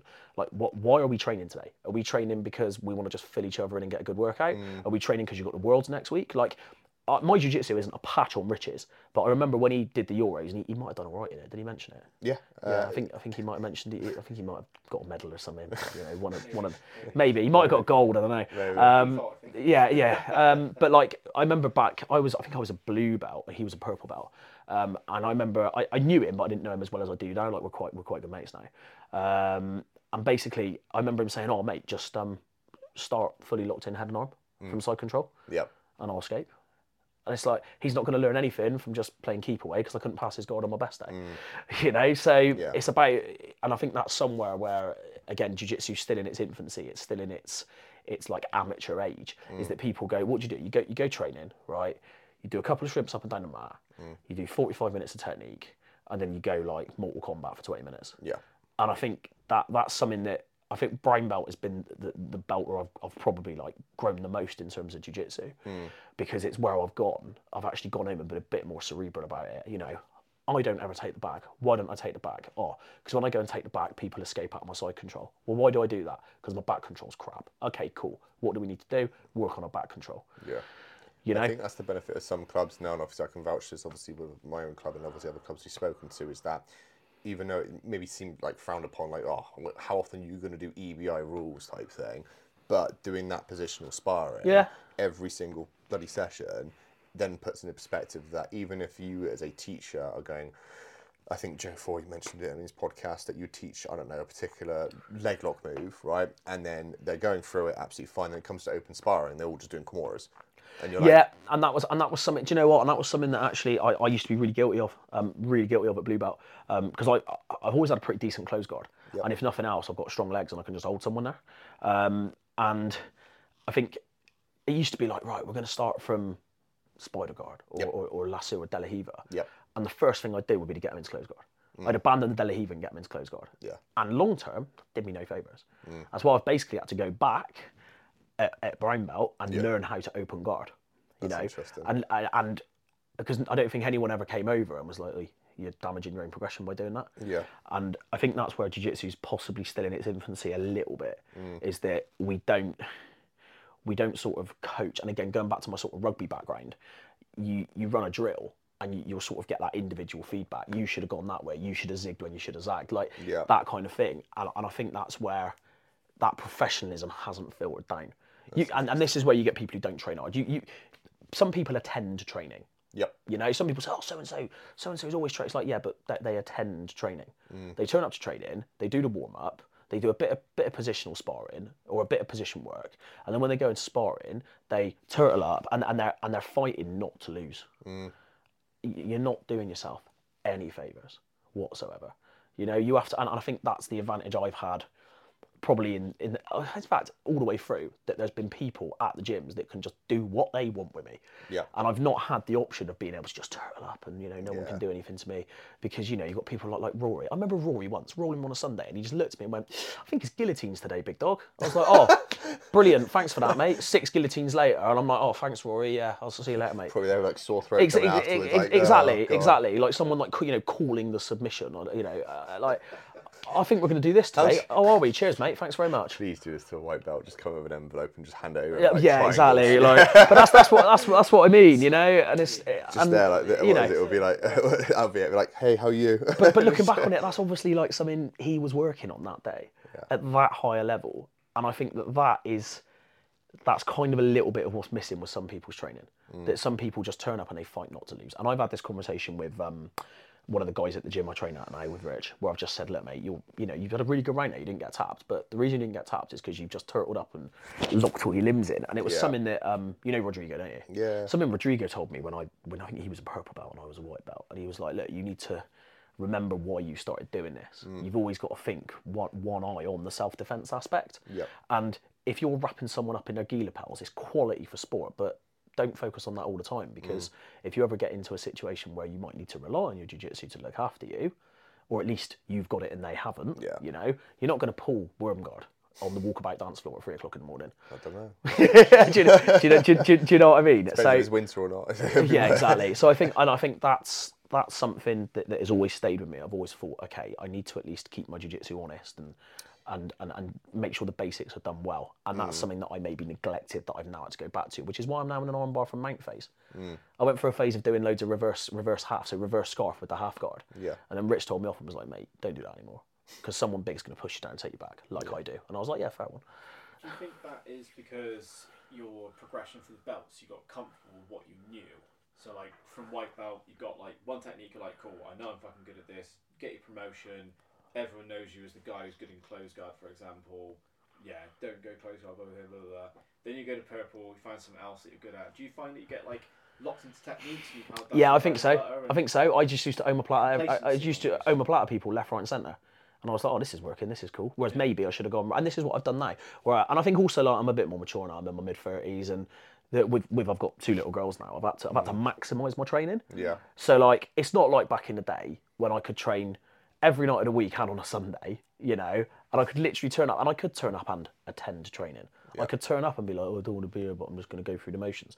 Now, if I'm knackered, I won't go training, and I'll speak to my missus and I'll say, do you know what? I'm not going to go tonight. Can I go tomorrow night instead? Is that what with our plans and what have you? Yeah. Because I kind of like when I'm out of the house, I need to maximise those sessions, and I think that that was part. I think part of the issue as well was um, I don't agree with how much IBJJF charge for the for the the service they provide. I don't think it's a worthy investment of my time or money. I think you're looking at what 140 140 quid or whatever for, for you know plus Yeah. plus the travel, getting some food, getting down there, and all the rest of it. Like, I, I was it was it Jed Hugh that went all the way to Paris. I think it was. Was it was it was it Jed when when I think I saw that on his Instagram. I think he went all the way to Paris for the Paris Open, paid to enter, and all the rest of it. Yeah. Opponent no showed. Yeah. So you got default when he was like shit. Yeah, and I, I like I know, again, I, I know I brought it a couple of times. Obviously, Mark had that with his nogi comp in Ireland. over in Ireland. Yeah, all the, and his, yeah, and his yeah, opponent yeah, was yeah. there. His opponent just refused to yeah, go on the all the, all, the, all, the, all the way to Ireland to, to, to, to you know get nothing from it. And I think for me, I, I it's not something I, I'm not willing to, to make that investment of time and money.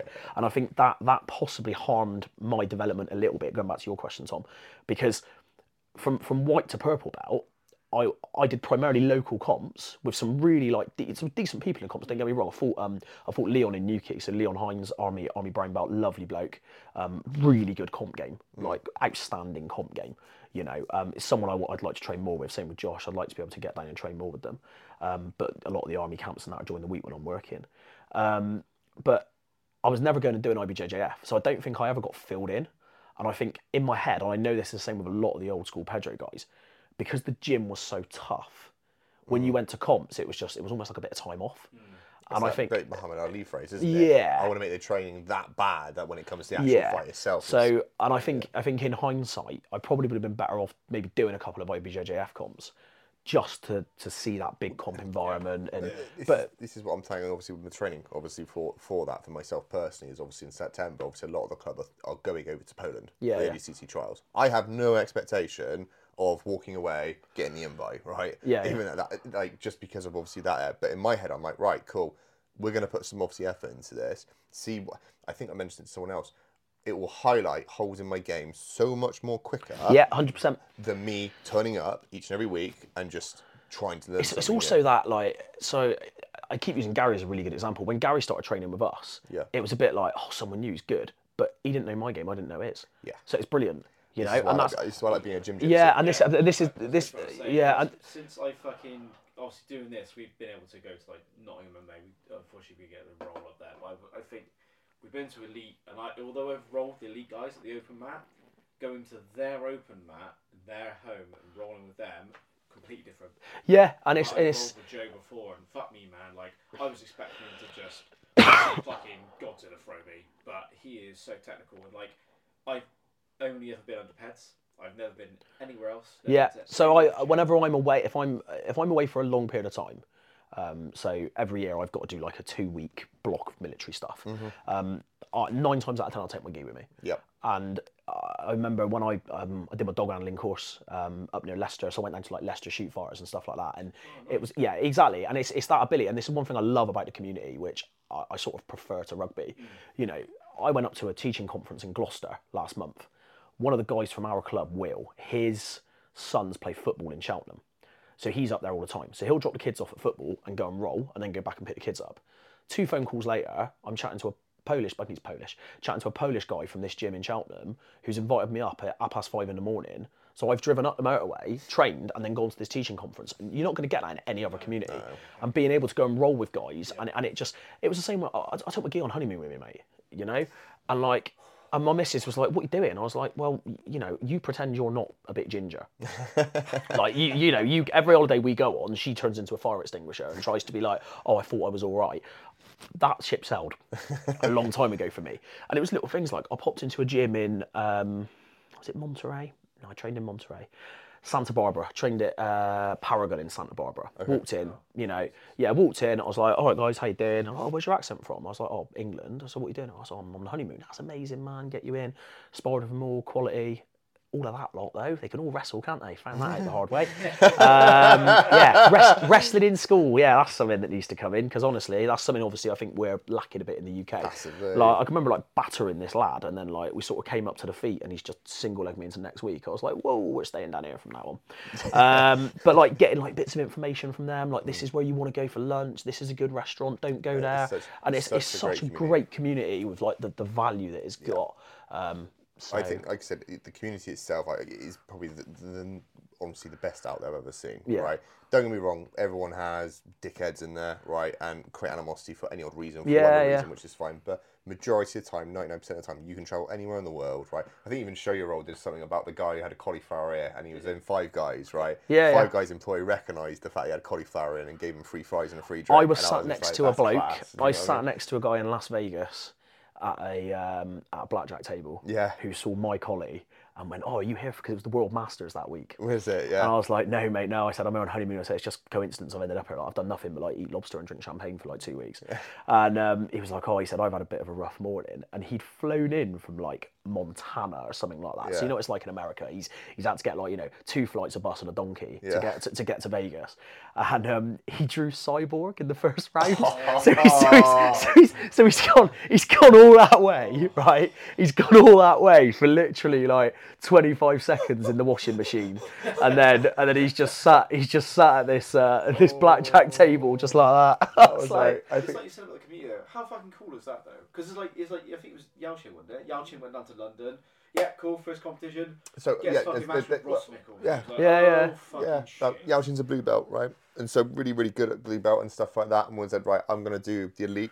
Yeah, which is like again an encouragement to go and put yourself in. Yeah, those- yeah, put yourself first out there. match against Ross and Nichols. Now, treat, didn't- treat yourself, yeah. yeah. now the good thing for you, I don't think he lost from what I remember. He lost on points basically. Yeah, he didn't yeah. get subbed or anything like that. And then, like I said, he just took more stuff away from it. Yeah, yeah, Uh, yeah. You need you need people to like pre- like almost pressure test you, don't you? Do I, you know I what I think mean? uh, the other thing I was going to mention, I think I sent you an Instagram post. I think it was yesterday, and it was like, "Oh, what we should do is we get everyone in the world to go on a giant, I don't know, Uh, person to person bracket." And this commentator's like, "Yeah, this is how we'll do it." And then it goes, it's this random guy who's like shadow boxing, like, "Hi, mate, uh, Dave, we've got your first opponent. His name's um, John Jones." it's like John Jones, the, the UFC fighter. He goes, yeah, he goes, are you fucking joking? like, That's it. the Yeah, go, and I'm like, there would be someone who'd get that fight. and yeah. you'd end say- up like you- yeah. There's But there's like, like it, the community's so good because like you know we're basically reaching out to people. Hello, can we borrow you for fucking two hours? Which we know, a you could be doing a seminar, teaching. well, we've had to wait because of my half term, haven't we? Yeah, so in order to get in order to get that and, sorted. Like, you know, I I went to the ADCC heavyweight camp in Drake uh, last year. Yeah, last year, and rolled with Owen, rolled with Ash, uh, rolled with Theon. Yeah. Um, and then I also rolled with Abby O'Toole, and fuck me, mate, I've never been armbarred so quick in my life. Yeah. It was unreal. And I also rolled with Tom O'Hagan. Yeah, yeah. He fucking battered me. I went to pro- I've I went to, I went to primary school with Tom. Yeah, Did I've you? known Yeah, him yeah. for so long from my mate Aaron, who lives with him and stuff. I was like, this would be such a massive opportunity to not roll with these random people I've never met before in the UK. And like, all these big names just on the mat. Ash Williams, yeah, yeah, come down, mate, roll. Not a problem at all. And like, I think you could, in pretty much most gyms, bar certain ones, you could probably quite easily email, message them and say, hey, I'm there for a week. Would you mind to come roll? Roll. Yeah, I do agree with what Craig Jones put out a little while ago, though, being like, if you're coming in and there's professionals and you're not good, don't come near because it is their living. You know, one, you know, one, one accidental sort of like l- landed on a leg or something. exactly. You don't want that to happen. Uh, one thing I did want to actually con- uh, talk about was the transition from rugby to jiu-jitsu. Yeah. Right. What was different about the communities? Obviously, let's be honest, in rugby, you've got you you've probably got like some your multiple probably group chats where everyone's absolutely fucking sound. Got Yeah, like, yeah, yeah. All that type.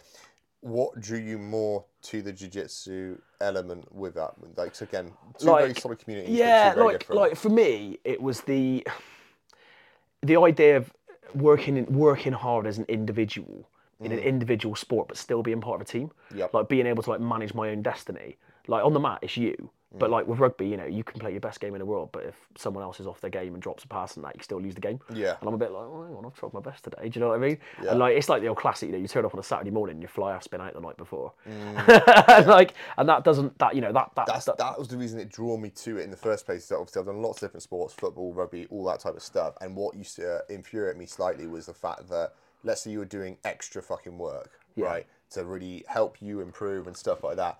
And I'd say the majority of the culture within those type of environments, depending on where you are, is oh you're being a bit odd. Yeah, and also, and I- do you know what? I'll be absolutely honest. Um, I'm not very good at rugby.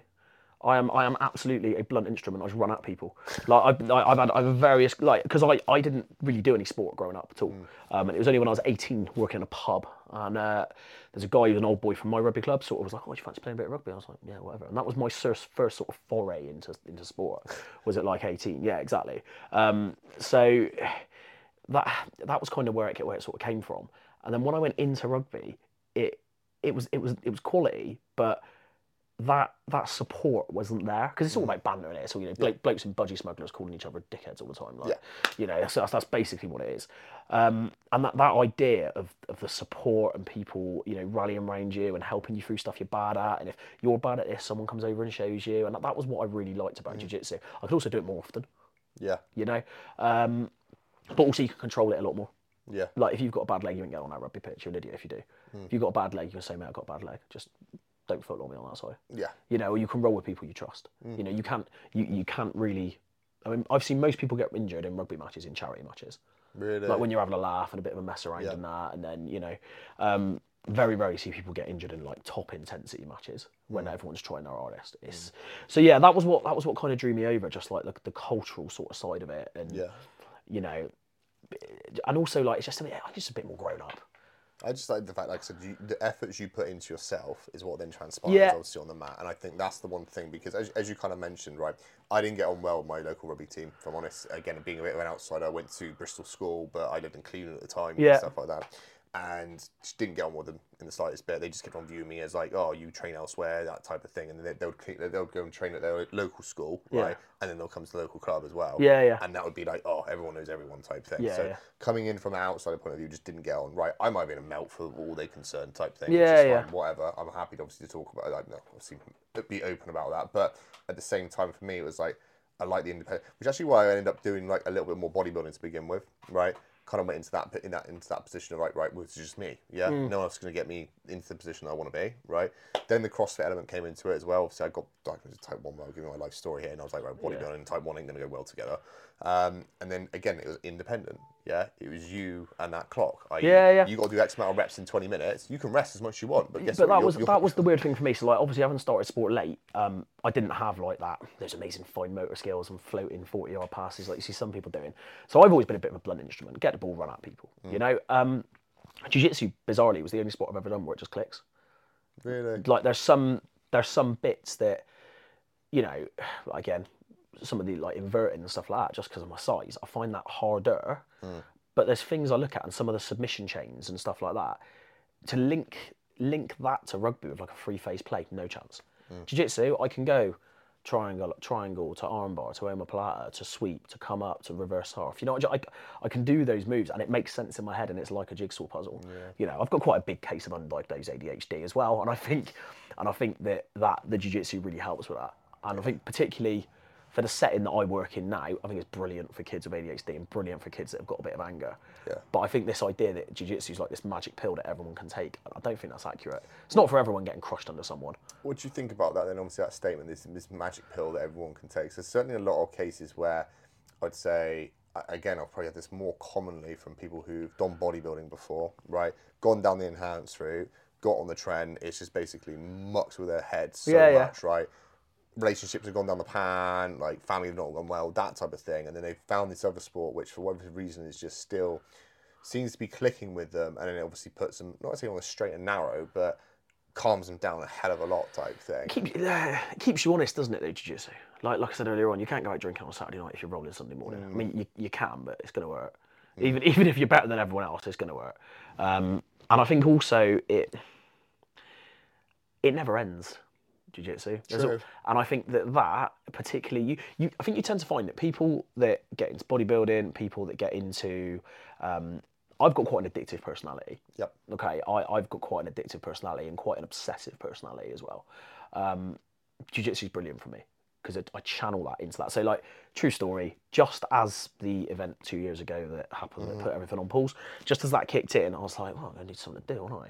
And I got as far as having a PlayStation in the um, the basket on Amazon. I got as far as I was about to order one, and I sat there and I thought, if I buy a PlayStation, I'm going to be sat here in my pants at three o'clock in the morning with a headset on, giving American kids chat. Sounds perfect. mate. do We- you know what I mean? We, Uh, we, need to we, need we, we do this. Yeah, yeah, yeah, exactly. But this is this is why I, I don't own a games console because I will end up going down that rabbit hole with So it. do you know, what, I'll- I'm very similar in the sense that when I do get time, which is basically none at the moment, every time that I've ever touched my PlayStation, people are like, "Oh, do you not get bored of this game?" I only get f- focusing on such minute details, and for me at the time, it was just um, doing challenges for camos on guns. Right. So for me, used to play Modern Warfare loads as a kid back when it first came out, and it was trying to get the golden gun. Yeah, yeah. And that's what I ended up doing. I'd go on the same map with the same gun. Just obsessing over it, yeah. And just I- over and over But, and that, over but that'd over be me. That'd be me. And I'd be like, you Oh, know, but- and, and in the end, I ended up getting absolutely obsessed with doing like thousands of burpees and running 40, 50k a week, which which probably long term was better for me, you know. Yeah, um, definitely. but but yeah, and that, yeah, and I've I've always been quite I've, I've quite a good aerobic base to come with with sparring, Yeah. which has been. I mean, we've we've rolled, haven't we? We've definitely rolled, haven't we? like, Many times. Um, like, mate, I've rolled with you since I was a white belt, and you're now brown. Because I figured out the other day, because I was chatting to Tom when I went down to um, Emily's, I've been under Peds for seven years. yeah, So I was at Merton Road with you lot, doing the fucking horrible rope climb and all that shit. yeah. Merton Road, Merton Road was rats. People don't understand what Merton Road was It like. was fucking It it was it was it was rats, It and was this It was the summer days where Peds used to keep the fucking shutter down. yeah, you might occasionally open the garage shutter that, man. Do you know what I mean? Okay. But like like Easy to breathe. Yeah, but yeah, exactly. But like with and, and, and this is what I mean. I, I was from about word brought up in that environment, as are a lot of the sort of Merton Road old boys that you know mostly now are hitting sort of brown and black belt. Um, and I think that people people don't know. Pe- people now expect to go to a gym and do it for a year, get a blue belt. Three years, get a purple belt. Mm. Five years, get a brown belt. And it's like it don't work like that. You have to put the hard yards in. You have to, and actually, you're. And this is where I'm. I'm always kind of. I wouldn't say suspicious, but when you've got people that have got an outstation gym and they're affiliated to a federation, it's being run by a purple belt, and that black belt lives in like Vladivostok or whatever, mm. and they pop in once a year to grade. I'm like, he hasn't got a clue What's going on? he's he's taking the word of a purple belt who isn't focusing on their own game because they're teaching. So actually, what do they know about your development? Because you don't know what you don't know. Mm.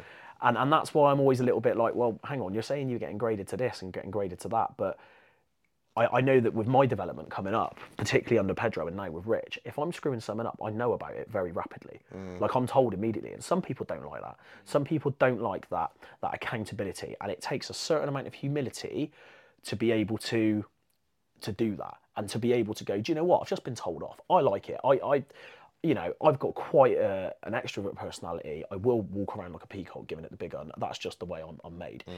And I need to be slashed down to size from time to time. And I found that quite hard to take in my 20s. Yeah. So you now I'm in, and, and there was a few times, like particularly when I when obviously served overseas, that there were, you know, my my my section commander at the time, Daz, he would grip me all the time. Come on, Ginger Maggot, get on that, get on that. And, and at the time, I was like, well, this is a bit much, isn't it? But actually, I needed to be told because I was screwing up. Yeah. Um, and I think that's where some people really struggle with being able to realise, do you know what? Yes, it's a martial art. Yes, it's a hierarchy, right? Actually, your opinion probably doesn't count that much.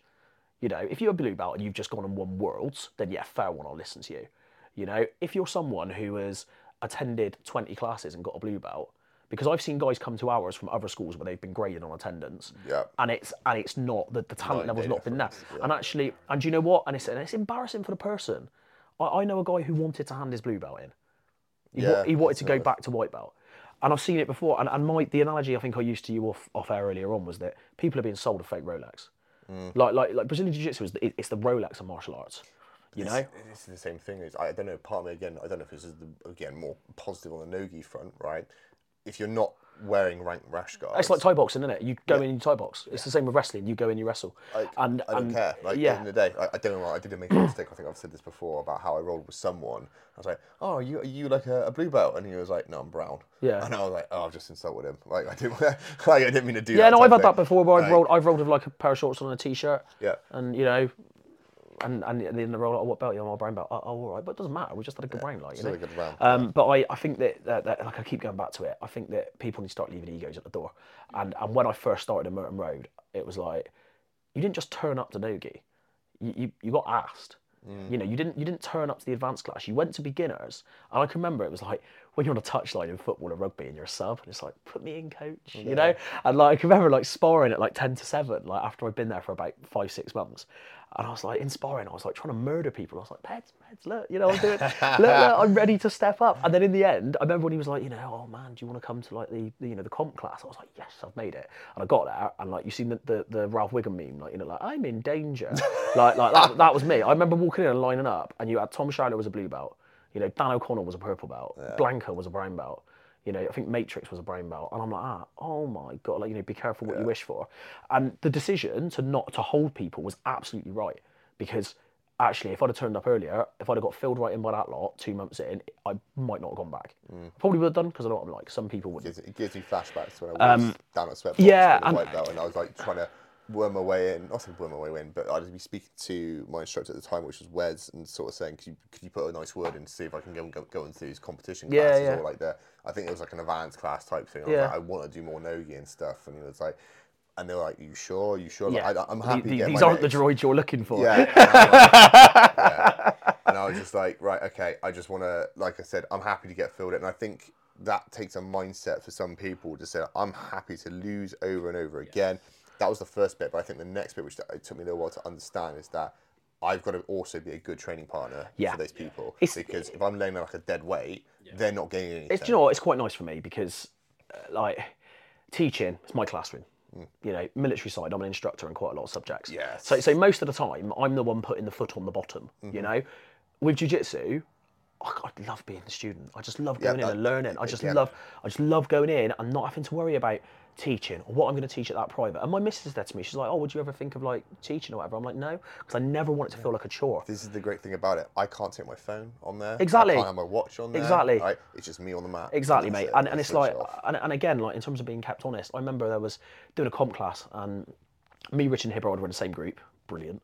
Um, and it was like, when you started in the middle, you had to run to the guy one side the mat, and I think do a takedown, or do a no, yeah, do a sprawl, and then it was like run to the other side of the mat, do a burpee, and then a, and then a takedown, and it was like ten reps of that. And yeah, and literally like my heart and lungs were hanging out of my mouth. Do you know what I mean? So we went round, and then it was Rich's turn in the middle, and he came up to do his takedown on me, and I just basically fell on the floor. You know, I didn't I didn't attempt to resist it. You know, it's like you're doing like fifty percent takedowns, Yeah. and he literally just went right, everyone stop. Crocks are screwed up. You know, probably the language was a bit more colourful than this. You know, don't want to do it properly, so everyone's doing burpees, right? So everyone got 20 burpees. And do you know what? I was cool with that because actually I, I deserved to get gripped. Yeah. Right. And this was probably a year ago now. And the message, you know, message understood. It's still in there now. Mm. You know, and what that did to my training going forward. At the time, did I like being cut? And I was like, sorry, lads, my fault. Just get on with it. You know, you that sort of hard group training with with accountability and real life. I won't even use punishments. Just real life accountability. It keeps Yeah. everyone honest, and you get better results from that. So where do you think it gets watered down then? Is it just the fact that again I'm trying to be in the shoes of potentially the instructors in this point that if you've got a club which is let's say 500 plus members, right? Big, big, big fucking club. Yeah, right? yeah. There are going to be some people who are just not going to get on with that. Yeah. Yeah. Whereas if let's let's be honest, obviously in comparison to other clubs that we've been talking about, Yeah. yeah, you've got a good, cl- nice knit community of like let's say 50 members. Yeah. Yeah and they understand what they're dealing with, yeah. And the fact is they'll add more to it. So where does it get watered down? I think I think it's the money, and I think I think that actually, if you if you're a black belt and you're full time and you've finished your competitive days, and let's face it, there's no money in it. Mm. Whatever people's like, there's some guys out there making decent money, mm. but the majority of jiu-jitsu guys, I would suggest, are making their money through privates. Yeah. Right. Which is why it annoys me when you get rubbish people doing privates, because from my point of view, it's like, hang on, you're just taking food out of the mouth of that guy. If he's offering forty quid and you're offering twenty quid, then people are going to go to you because you don't you don't know what you don't know, and and I think that I think that where where it gets watered down is people sort of you're always going to take on if you're a black if you're a black belt and you've got five gyms and someone says oh can we come under you? you're going to say yeah because it's more money. Mm. But then you need to make sure that the guys that are running that gym that you've got confidence in their abilities to be able to say do you know what this guy's ready for a blue belt and if that guy in that gym running it is a blue belt how can you possibly have that confidence but you're going to do it because it's, it's following the money trail you know and i think that it probably goes back to the conversation we had earlier about you know I, I me and Tom disagree on this. Me and Tom Showler, like, obviously really good mate of mine, Tom. Um, we disagree. I don't think everyone. I don't think everyone gets a black belt, and that's that's controversial. I, I, I if, if you know, Rich is my is, is my sort of coach now. Rich turned around to me and went, mate. I don't think that you're ready for a black belt. I don't think you're going to be anytime soon. I'd be like, cool, no dramas. I'm still going to keep training. Would you not be intrigued as to what you'd need to do to get that further? Yeah, yeah, I would. Yeah. and that's the question I'd ask. But I think everyone can get a blue belt. I think what we're starting to see now is purple belt being watered down. When I first started only eight years ago, right, blue belts was like I remember looking at watching Tom at a comp and watching him bolo people before I knew what it was and all the rest of it, and I was like, I'm never going to get that good. And then nine months later, I'm getting a blue belt, and I was absolutely crapping myself for a session back because I was like, I don't feel like I'm ready you know. And then same up to purple. Purple belts were like got like like Rory was a purple belt, and I Yeah. used to watch him murder everybody. Yeah. And I was like, I'm not going to get that good. And uh, but I'd be cool with that if someone said to me, mate, you're not going to be ready for it. You know, because you need to work on this. And if I worked on it, you're still not there. You're still not there. And if that went on for five years, ten years, I'd be like, yes, sound. But I feel like there's an expectation, and it's probably due to a lot of the entitlement that's in society these days. Mm. That oh well, I've I've I've trained five times this week. Yeah, but what have you done in those five in those five sessions? Yeah. You know, you turned you up, turned you up? turned up late. You skipped the warm up. You've chatted all the way through the position through the positional technique. done any actual you, you haven't. Yeah, you, you, haven't, you haven't sparred properly. You've done what I used to do at blue belt and pulled the guy straight into your closed guard because that's where you're comfortable. Mm. And then you've gone home. And it's like people who don't want to spar hard. And you know, I, I've heard the analogy before. There's people who I think want to do jiu-jitsu because they want to sit in, you know, a pub on North Street drinking an organic lager, going, "Oh yeah, I do, I do jiu-jitsu," which means I'm like well hard. Uh, and it's like, re- really, mate? Because every time I see you on the mat, you get an ironed out by everybody. So would you suggest then, like again, listening to Paddy mention about this within judo, for you to get your black belt, you've got to do get a certain amount of points from a competitive side of point. Yeah, I, I, so I personally believe that, that to be a Brazilian Jiu-Jitsu black belt, and this is just my personal opinion, Yeah. I think you either need to be able to teach to black belt level, mm. or spar to black belt level, or both. Okay. So there are people I know who, older guys, so they're older, they're full of injuries, not going to be able to fill me in. Yeah. But if I went to them and said, having dramas doing my armbar, yeah, mate, yeah, bam, bam, bam, bam, bam, that's fine. I think what you're starting to get now is due to time served. There's purple belts out there that, I, that I'm thinking of now, but I'm not going to be horrible on a podcast, that cannot spar or teach to that belt level. But it's all right because they've been training six years. Yeah, I know. I can agree with that. And it's like the again, analogy, the analogy that I used to earlier. You know, I'm coming up to, you know, I've done 17 years in the reserves. When I get to 20 years, someone isn't going to come in and go, "Oh, mate, there's your green beret," like, because I'm, I'll be like, "Well, hang on, I haven't done the commando course." Mm. You know, oh, there's your marine lead. I haven't done P company. It's, it's, it's not something I think should be granted. It's not something that I think should be thrown out willy nilly. So let's flip it on its head then. We're talking about time served. People obviously getting promoted very quickly Yeah, based on competition results and stuff like that. I think if you win, I think if you win certain massive tournaments, there's nothing wrong with you going up, hmm. because people develop, and this is what I mean. Like like development isn't linear, and this is a problem we have in education at the moment. You know, people think that if a kid comes in on a you know old money grade D, that by year eight they should be a C and then a B and then an A. It doesn't work like that. You know, you, it's like it's like lifting. You have plateaus. You have periods where you can't quite get past that hundred kilos on the bench. Then all of a sudden it flies up. It's people develop at different speeds. Like I, I flew through blue and purple. Like I hit purple belt in three years. You know, and if it wasn't for the period of time, I probably would have been brown belt a little bit earlier. But actually, in hindsight, best thing that could have happened to me was that period of time hmm. because it made me have time away from the mats and actually realise what I was missing and realise actually I bloody love doing that. Well, put that in perspective then. For you, obviously, let's say someone's in your position, right, in terms of where you got your purple belt in three years. You Yeah, Said, yeah. yeah. I was about, I got my blue belt after nine months and I got my purple belt after three years. Okay, so three years, right? Based on some of the, I don't know, stereotypical systems, right, that you'd look at that, that you wouldn't get your purple belt until four or five years. Yeah. Based on your abilities and stuff like that, then who would you feel then would be the more superior grappler? Do you see what I mean? Because you've now got someone who hasn't got their purple belt for five or six years. Yeah, yeah. and then their brown belt's to be even longer again, Yeah, yeah. right? Based on the typical traditional system of like, oh, you're to get a stripe after six months. But it's not. It's not just mat ability though. Like, and that's mm. and that's where I think people get stuck on it. It's not mat ability. Like, end of the day, are, are you a role model?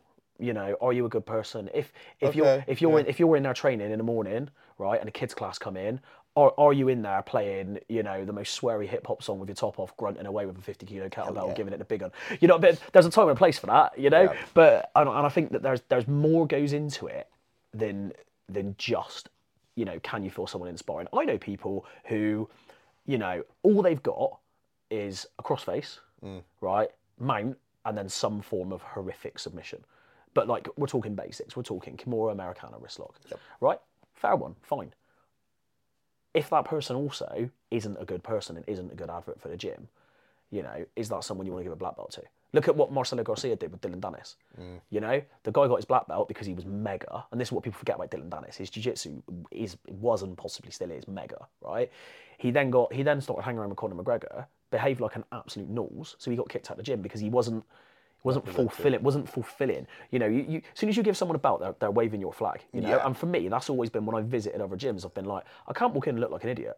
And there's been gyms I've gone to where like I've gone in and I've had a hard round, which is amazing. But I'm not going to go in and like even if, if I go into a gym as a brown belt and the teacher's a blue belt, regardless of my thoughts on whether or not blue belt should be running gyms, I'm not going to go in there and batter him because that's not me showing the, the correct ethos and the correct like the ethics and the respect to him on his own mat. So I think probably to summarise, it's the crossover between money and just trying to expand and build Yeah. a business compared to the ethics behind. It. I think as well. entitlement's got a lot to do with it. Like, like, and, and I think the issue you've got now is there are some gyms that will promote um, quickly and or, or, or and or without having to fight hard for it.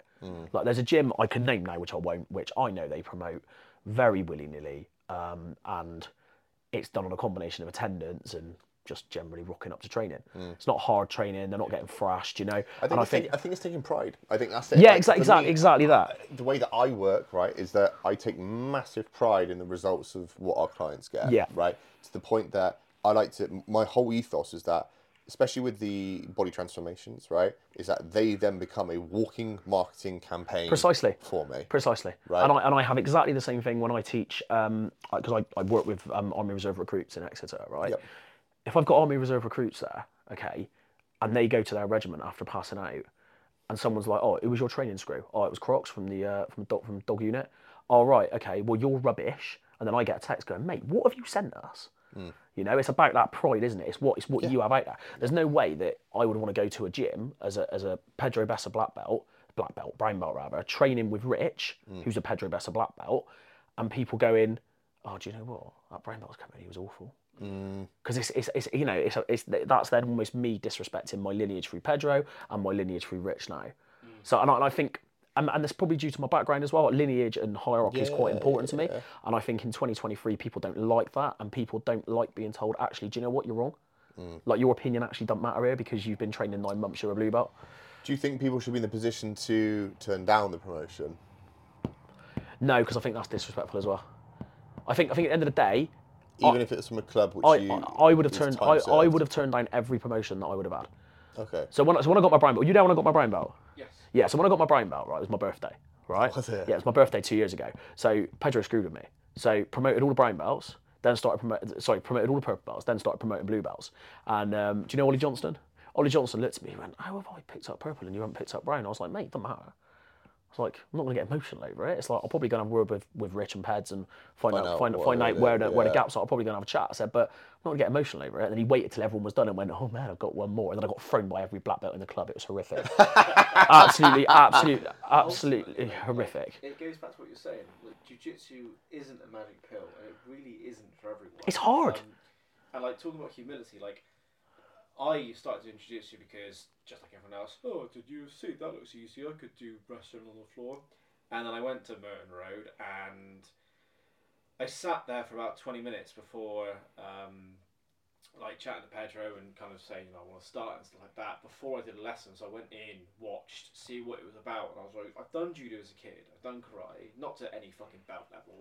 I hated karate because of the kata system. I Yeah. was like, how can I? It's not if like, and this is dumb because people say jiu-jitsu doesn't work in the streets, which I don't think is true, because I've had instances where it has. Like, how can I protect myself with karate? Because if this person is in a specific stance with a specific thing, I don't know what the fuck to do.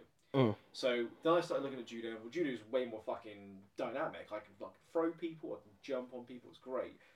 And then I found jiu-jitsu and I was like, holy shit, this is fucking something else. Yeah, I look, the look time I started, I was massively depressed, massively overweight. I went, I want to fucking do this. This is starting to scratch the itch because it looks really fucking interesting. yeah. And You like it because it's hard. exactly. And, and, like, and like, I remember going in there and just getting nuked Yeah. by like 75 kilo scarecrow. I'm like, I'm like, what the hell is this all Yeah, about? You know? and like you said earlier, like the I think the biggest opening wake up to me is I've been going for. Uh, I did the Tuesday, the Thursday, and the Friday sessions every single week for three months, and I thought, fucking hell, I'm finally getting it.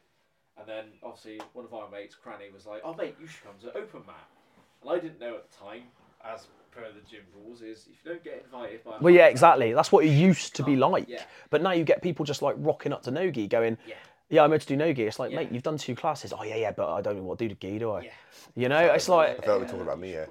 Yeah. You know- you shush. You sit in the corner. but it's, yeah. but it, like, I completely me, get that, mate. My open mat was Rod stopped me, and I think Rod at the time was a probably brown Probably a brown belt at the time. Yeah, I meant right. Yes, he was probably brown belt. He went, whoa, whoa, whoa. He went, uh, who said you can come in? I went, oh, sorry, I didn't realise. I just thought I'd come down. He's like, okay, no worries. He said, um, you roll with me, and Rod, Rod being Rod- really welcoming, was he? Oh, really? Yeah, that Rod- rings Rod basically showed me what it feels like to have a brown belt put you in knee on belly and switch. For about- yeah, like, take his knee off and the other Yeah, he did the same thing to me when I was a white belt. ten minutes. And afterwards, he was like, "Cool, end of the round." I had to go outside. I was, I was really fucking upset. I was almost in tears, like literally crying outside the door, going, "This is fucking impossible. How the fuck can I expect to get better?" At But if you but if you did that now in some gyms, it'd be it'd be oh that's bullying. That's out of order. That's it. That's that. No, and like and, and like just sign up and like and, and this is what I mean. And, and like like for me personally, as someone who is who is gobby, who's who's a big lad, who likes dishing out chat, Hmm. I I need that. I need that accountability and that honesty. head down. and I think that actually, if I think if you go to jujitsu and you're not coming out of there mentally and physically hammered, right?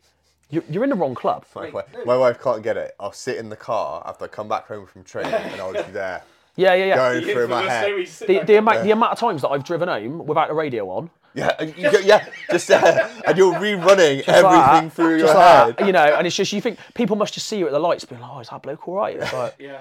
I've just, you know, I like, I, I I just think that some people are just again just mugging themselves off where they they attend training, or they go to a club where that there isn't that that edge, that element of like harshness, and you shouldn't train like that every day. It's not it's not tenable. You can't No, train I'm like a that every big day. advocate for that. It's hard you know exactly but I think I think but I think if you if you don't hard spar and you you at least don't have that option Yeah. then then actually you're not going to learn what it's like and if and if you you, know what? I'd even put it on the onus of the individual, right? If you're preparing yourself for a competition, right, and your club does not have a hard sparring environment, take the opportunity to find an open mat Yeah, somewhere 100%. and go and get that. And obviously, don't get me wrong, don't be rude and just turn up and try and smash everyone. maybe you can put yeah? social media you can do two phone calls you get any Yeah. gym in the country Exactly. You know, and I it'll be just- the case I- of turn up, pr- do some hard sparring, and hey, I've got it there type of thing. yeah and I, ju- I just think that you've got you know you need to like I said onus on the individual to go out there but if you if you're thinking to yourself oh you know if I don't get a bit of tape on my belt or if I get if I get shouted out of training or if I get told off that I'm going to go and you know get my ass in my hands and have a whinge about it and complain possibly you're in the wrong martial art hmm. Yeah. just possibly. And I think that that hard edge, which is what people don't like, me personally, keeps me honest. I love it. I go in there. It's the one environment where you know I'm not higher up in the hierarchy. You know, because at school it's my classroom. When I'm doing teaching stuff with the army, it's my lesson. You know, jiu-jitsu, I'm a student. I'm there to I'm there to be told what to do. I think for me, if I didn't do have that open mat experience with Rod, I wouldn't still do jiu-jitsu.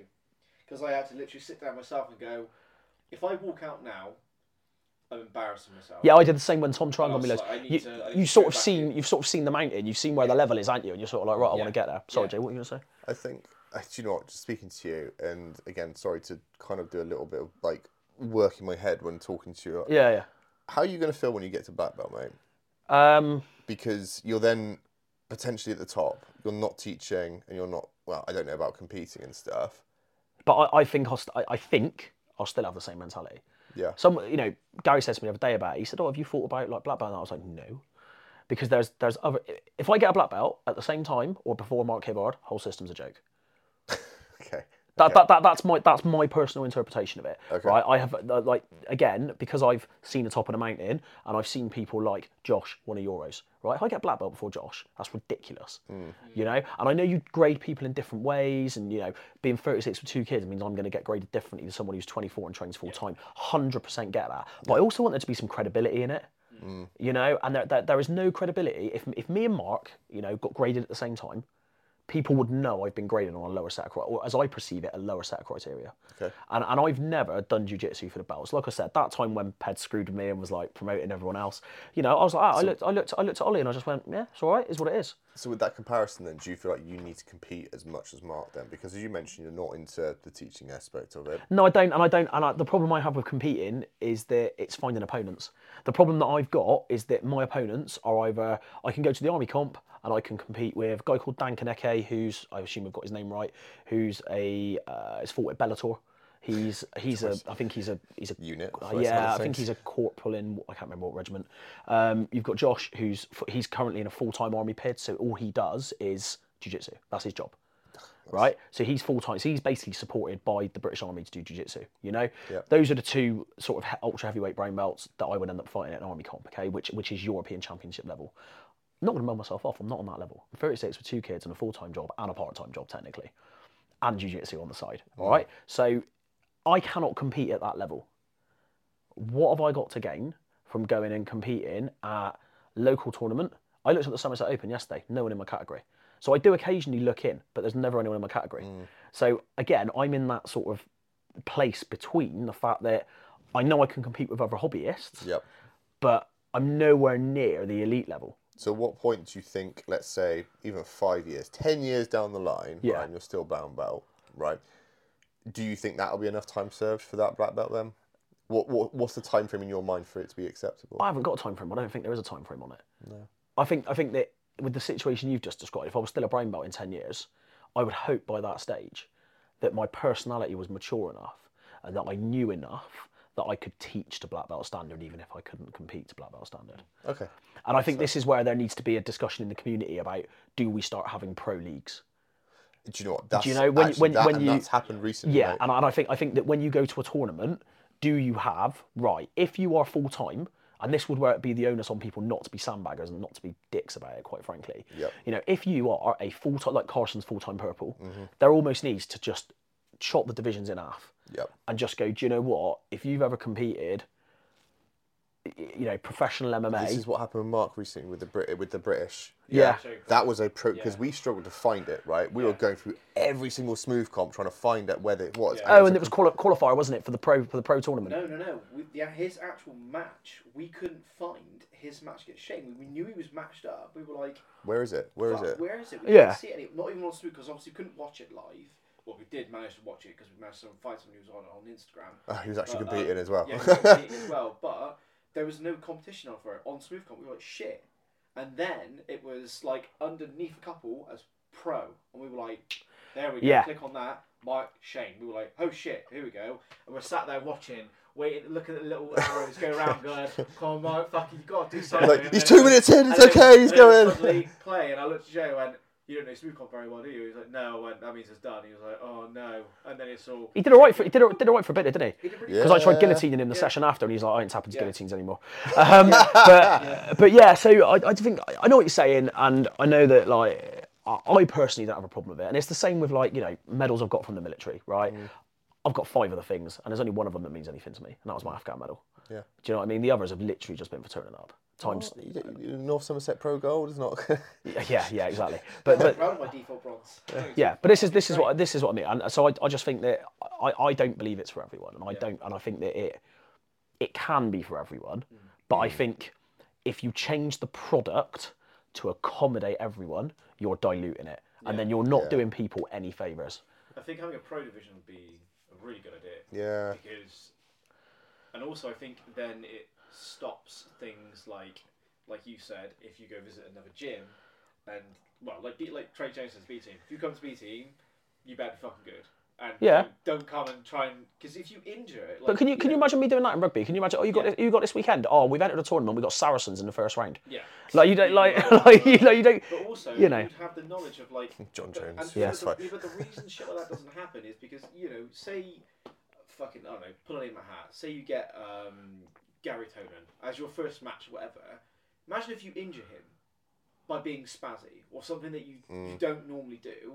He's and he's fucked for the rest of that competition just because you went to someone who has never competed at that level before. That's your first like pro competition elite level. Suggests, I think it just fucks it all. Yeah. I think it suggests to me good that you need to make something out of the IBJJF. Yeah. rankings. Yes, I just think that I think that You need, within you need to have like an AD. I'm not to say it has to be ADCC only, but you need rankings outside of that as a like. yeah, I think I, I just think that the the community needs to have a little bit of a look at it itself in some places. It's new. It's still growing. Yeah, and I, that- and I think that, that again, It's this got is, room to grow though. it has, and this is the purpose of this. Is that again the whole point of what we're. We, I know obviously it's not been too much nutrition recently when we, what we've been talking about, but the idea being is I don't want people to be making the same mistakes that other sports have done. Yeah, exactly. Yeah, you can't, like you said earlier on, you can't just lift a, you know, do this bodybuilding routine. Okay, brilliant. You might get massive, Yeah. but you're going to last a grand total of 35 seconds. And it's like, the, you know, the other thing that's weird with jiu-jitsu is we don't have seasons. Just train flat out all year round. Yeah. Yeah. That was- that's- again, There we- isn't many sports that do that. Like, No. I, I'd argue boxing probably is similar because boxing. Yeah, but you don't though. You don't though, seasons. do you? So with boxing, if you fight three times a year or twice a year, Yeah, you that's- have you, that's you, it. You you, well, yeah, what you do? Twelve week training camp. Yeah. You have your fight, and then you have a few weeks off. then So you do, again. you do, but with with jiu-jitsu, some people to train five, six nights a week, and then Yeah. and this and is we'll where you compete and compete every Yeah, single weekend. and this is where you get people turning up on the mat and they look like zombies, and they're just. I was like, what are you getting from this? Go and go to bed. Mm. You know what I mean? Like go go go out go and have go and have lunch. Go and do something different. Like, I, the only Like just go and have some food. I always say like go have lunch. But it's, it's, it's true though. It's, I see I see people I see people who literally will, you know, they, they almost compromise their their work to get to jiu-jitsu. Train five six nights a week. They have Mm. are a nothing. hobbyist. They have nothing outside the sport. And it's like, what have you done? You've won nothing. You've done nothing. You're then marketing yourself doing privates. You're then marketing yourself doing, you know, oh yeah, come come to like this class that I'm now teaching. So you've taken on teaching as well.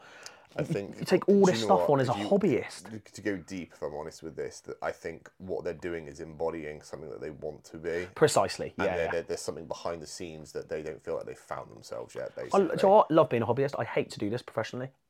I would hate to feel like, you know, the activity that I, you know, really, really enjoy all of a sudden becomes work. Mm. And it's a chore.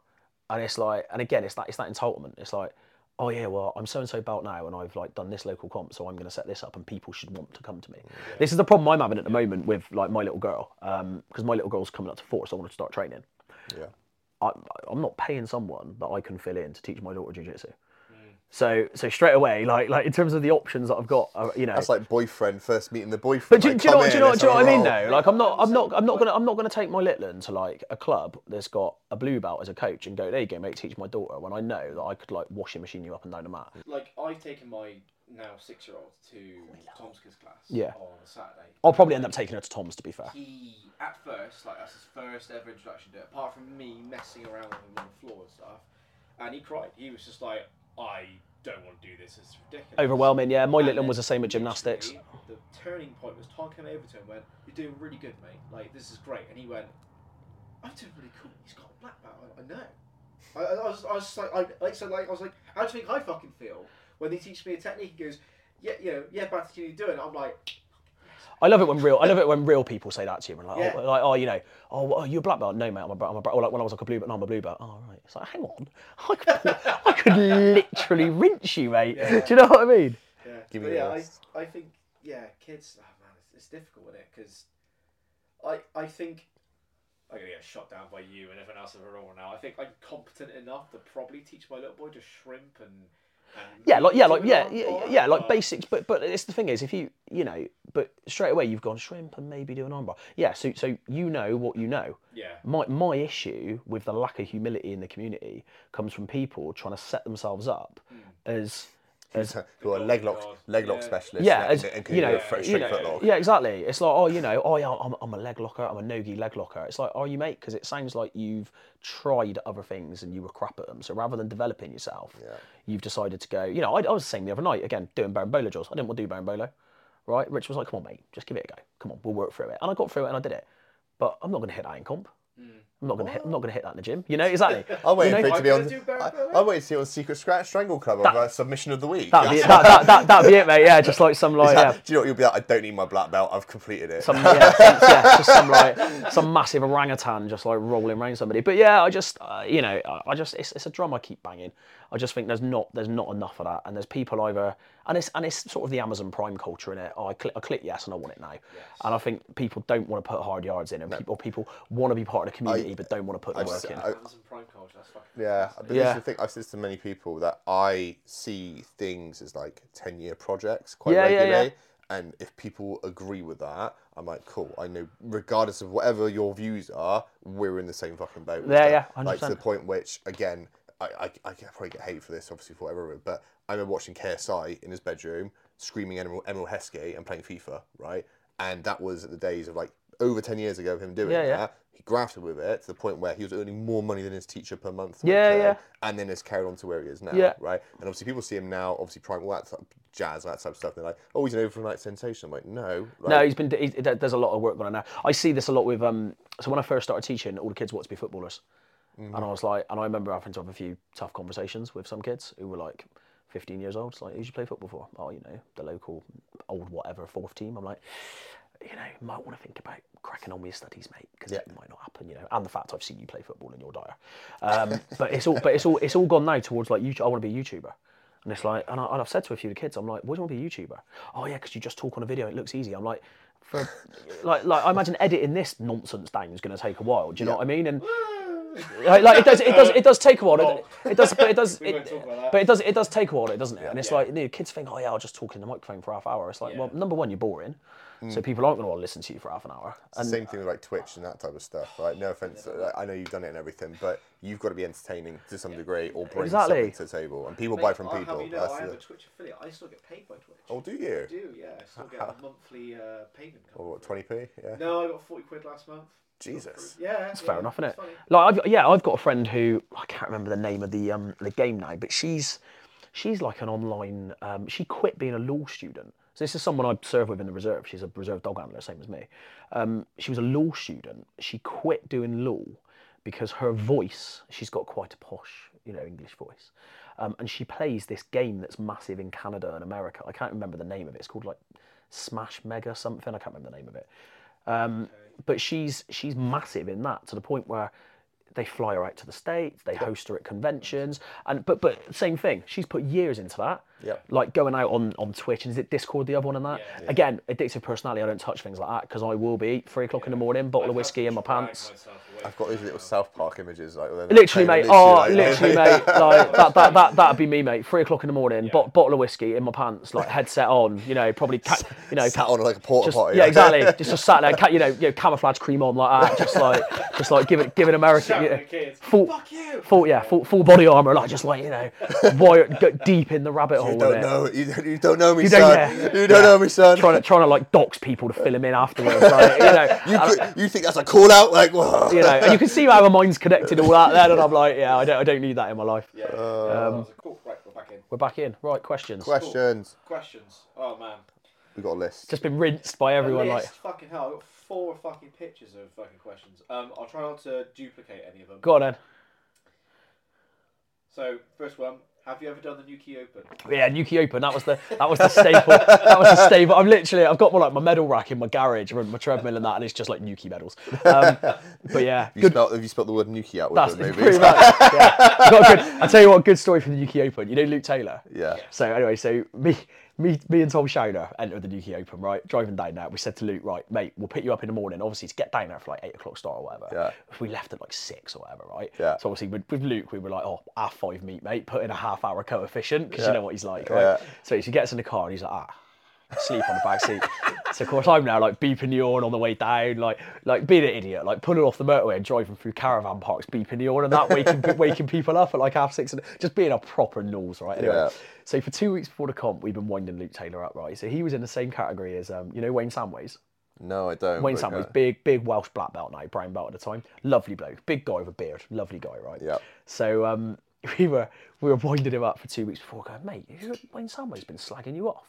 He's like, he's like, he's like, oh, you, oh, you pair of bloody ass, you're winding me up all the time and all the rest of it. And I'm like, no, mate, he's been winding you right up because Luke's likes the subway, right? Yeah. So we were like, we were like, mate, he's been calling you the mega melt. He's been saying that you're like, he's been, he's been, he's been saying that you're like, you know, you're a melt and that you know, and that you know, he's, he's the, he- you know, you're the, you're the gate, you're the gatekeepers of the black belt division, and that all someone's got to do is fill you in to get a black belt. And, all this. and we were literally like just niggling at him for two weeks before, and he was like, oh, I know you're winding me up. And then for some reason, Jace McCauley, right, just joined in. Like, like Jace McCauley went, yeah, I've heard that as well, Luke, right? And like, so then Luke's like all the way down, he's like, oh, good, wait till I see this bloke, wait till I see this bloke. Ah, and of course, me and Tom are now like stirring the pot, going, yeah, mate, yeah, well, I bet you'll bottle it when we get there and all this, right? In my little old Fiat Punto, like proper in betweeners, you know, like driving, driving down there. Anyway, we got there. What's he done? Walked straight up to Wayne, and he straight up to him, jabbed him in the chest. What's this I hear that I'm a gatekeeper to the black belt division? You start like swearing at him and all that. And Wayne's like, I don't even know who you are, mate. And he's going, Yeah, we'll we'll see you the mega melt is in a minute when we get you on the mat and that. And just Wayne's just looked over Luke's shoulder. Me and Shiloh nearly had to be given oxygen. We were laughing so much. But yeah, he like absolute bit hook, line and sinker. When he sees this, he'll be he'll probably call me a slag. That's his normal thing. But yeah, that was that's a favourite one. Did Luke fill him in?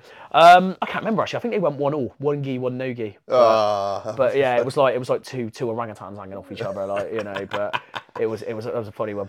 we poking the bear on the way out. Oh, like, no, yeah. but for two weeks beforehand, like, every time we saw him, two weeks beforehand. Uh, I know one question I was going to quickly ask. Apparently, you've come on here to look like a fighter. Is that the case? Is that from Toby? Yeah. Oh, literally thickest man in NATO, isn't he? He is, he is stupid. I've never met anyone like it in my entire life. So he, so uh, Joe, I'll just stitch him right up. So, so to, Toby thought right because Harry Harry Brain told him that he wasn't allowed to enter the Bristol Open unless he owned at least seven geese. Right, that you had that you had to prove that you had a certain amount of geese because that meant that you were training enough to get in there. And he literally said to Harry, he's like, "Oh, I was going to do my entry to the Bristol, but have I got to buy another gi before I do it?" So yeah, so any banter from Toby, we'll just shelve that because he is he is bringing a knife to a gunfight there. I did warn him. I said, Look, I'll ask that question, but as long as you can deal with the aftermath. Well, it's like that." you saw what I texted him last night. You know, he's putting his photos all over Instagram with his like, you know, his his, his eight pack washboard abs and that. And I texted him last night. I was like, mate, you get regularly filled in by a fat history teacher with two kids. I was like, how does that feel? And he just replied with quite annoying. However, Toby is. De- I'll give him kudos. He's turned himself around. Oh, he has, yeah. God, yeah. Obviously, put the shift in and looking great from it. He can yeah, take the chat though, which is It's all good. good. So good, right? Hell, something's tired. I, just, I have to like read through some of the questions. And I'm like, fuck's sake. We'll go for this one. Just because we're on the subject of Newquay Open, is it true that you once folded a man literally in half at Newquay Open Absolute? Yeah, so absolute match, and obviously like you know when, when it's like it's like one of those like um those like chippy ITV programs, it like when animals attack and that. And it's like it's like when absolutes go wrong, right? So I've entered the absolute, and again this was like 117 kilo me, right? So um so this I ended up drawing some guy, and he must have been like 60 kilos, like like like tiny, tiny, skinny bloke, right? And I was like, oh, you know, I'd see what happens. I thought, I'm not, I could pull guard. I'm trying to think of a game plan anyway. So slapped hands, and he shot this double leg on me, right? And I and I have sprawled, and it, and you know, you can imagine, imagine like a hippo doing the worm, right? So so so as I've sprawled on him, okay, his his head has touched his toes. He's literally folded in half, right? And all I heard, I think Jamie Hughes was there as well, actually. And all I heard, the room just went silent. I just stood like, ooh, from the side. And like, I think I ended up just like flipping him over and Americaning him. But it was a bit like, you ever seen like Bloodsport with Jean Claude Van Damme when a bloke, yeah, yeah. bloke just walks off and there's like this like body on the mat, like. So yeah, that was that was bad. Like that's what it. Yeah, that was it. Was pretty brutal. Like it wasn't great. Yeah, this is brilliant. Um, fuck's sake. We've also been asked, uh, how did your first ever competition go? What's that? Oh, no, is that from Shola? Yeah, that was the GFT comp in London. I've been training for three months, so all I all I knew was an Americana and an Ezekiel. That's that's that's literally it. Americana Ezekiel. That was it. So first match, um, guy called Greg. I can't pronounce his surname. Play, trains with um, uh, Jack McGee at Mad Hatters. Um, he tried to Sotogari in me, and I ended up just reversing it and nearly smashed him through the mat. And then because I knew nothing else, he filled me in afterwards. like I, I got this amazing throw, and I was like, "Oh, amazing!" And then just got filled.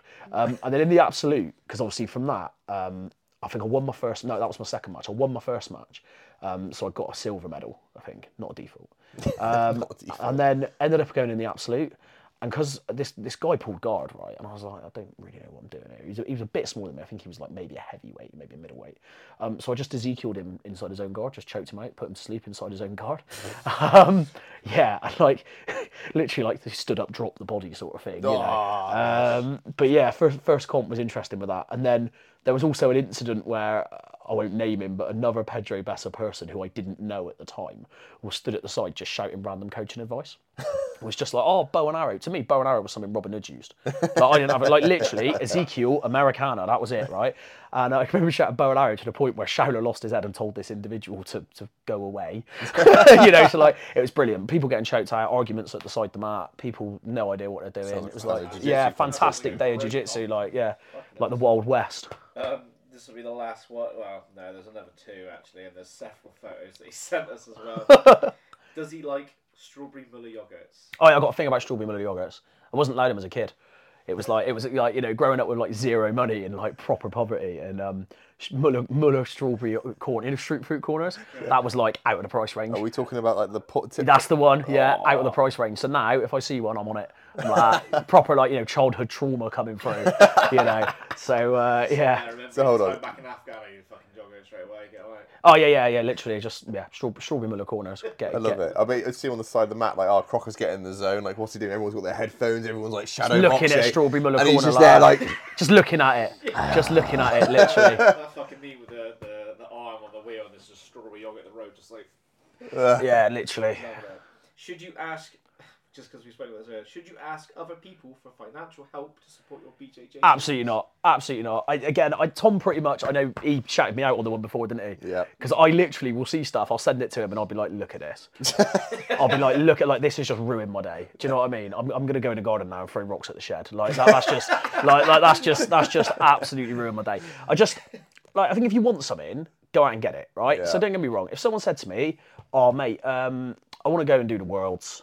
I'm trying to raise money." I'm working, but I want some extra cash. I'd be like, same, come round, cut the edge, wash the car. Yeah. You know, do do something for me. Yeah. You know, happy days. Or like when you see people who will be invited into a gym to teach a private or to teach a uh, seminar. Yep. You know, so and so's going to do a seminar because they're going to the world, and, and, and you want to help that person out. To me, that's someone working for it. Yep. Right. All about that. Absolutely massive on it. When you've got like some absolute lizard that's not won anything, not done anything, and they're going, oh, um, this is my dream. Here's my GoFundMe page. It's like, well, hang on, it's, it's my dream to go to Vegas and bang a load of money out on crap tables and, and give it a big one around Caesar's Palace. Like, you're going to give me five grand for that? Like, if, if you want something, go and work for it. And again, it's that entitlement. agree. Again, it's not. And, and I know a few years ago there was a, a lot of people putting these GoFundMe's out on the underground, and it was like, oh, so and so's got a GoFundMe, and it was almost like there was an obligation. Of, of people to chip into it. It's like, hang on a minute. I basically, I basically work two jobs. Yeah. Like, It's the same same thing when you used to go and work in big. I don't know. I used to work in call centers, and obviously there would always be like, "Oh, we're doing a little uh, grab around for Karen's birthday right now," type thing. And I'm like, I don't even know who Karen is. Mm. No, exactly, exactly. Like- I've, I've worked in I've worked in a job before where where two people went off on maternity leave, and I didn't like one of them, so I put twice as much in the person I did likes. so it's like, oh, can you put a fiver into this? I was like, no, but I'll put a tenner into the other one. Like, so no, I just think I think that there's there's like charity. I, I, I donate to charity. I do bits of charity work. I'm, I'm I'm big on that. I think that charity is something that's amazing, and charity should be a hand up, not a handout. Mm. And I think when it becomes a handout, it's like, oh, so and so wants to go and do the world. Well, brilliant.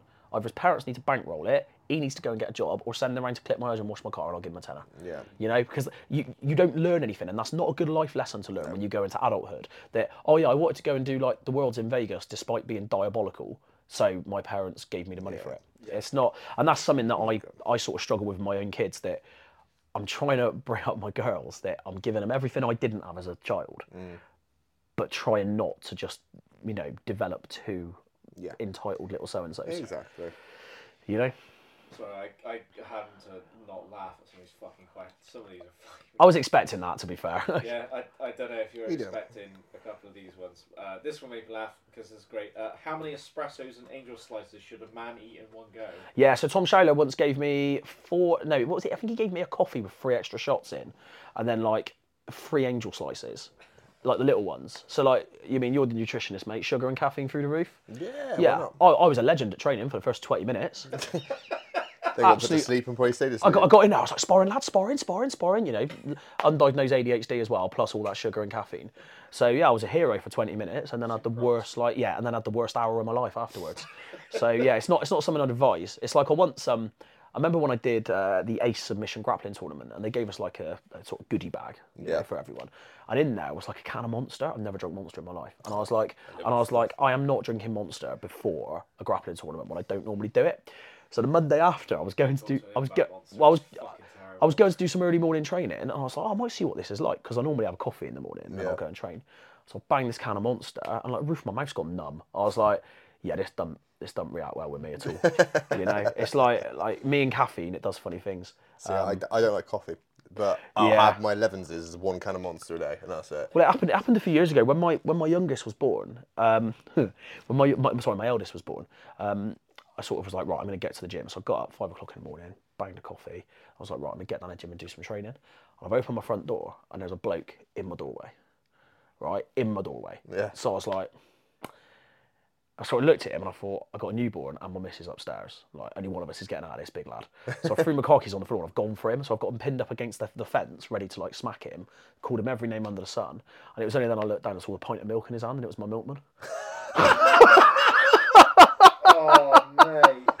Like, like, you know, so like, so like this this poor bloke in like November, you know, freezing cold, wrapped up with like a hood and like you know a scarf on and that, has just been like assaulted by this fully caffeinated orangutan flying flying out of the front door, you know.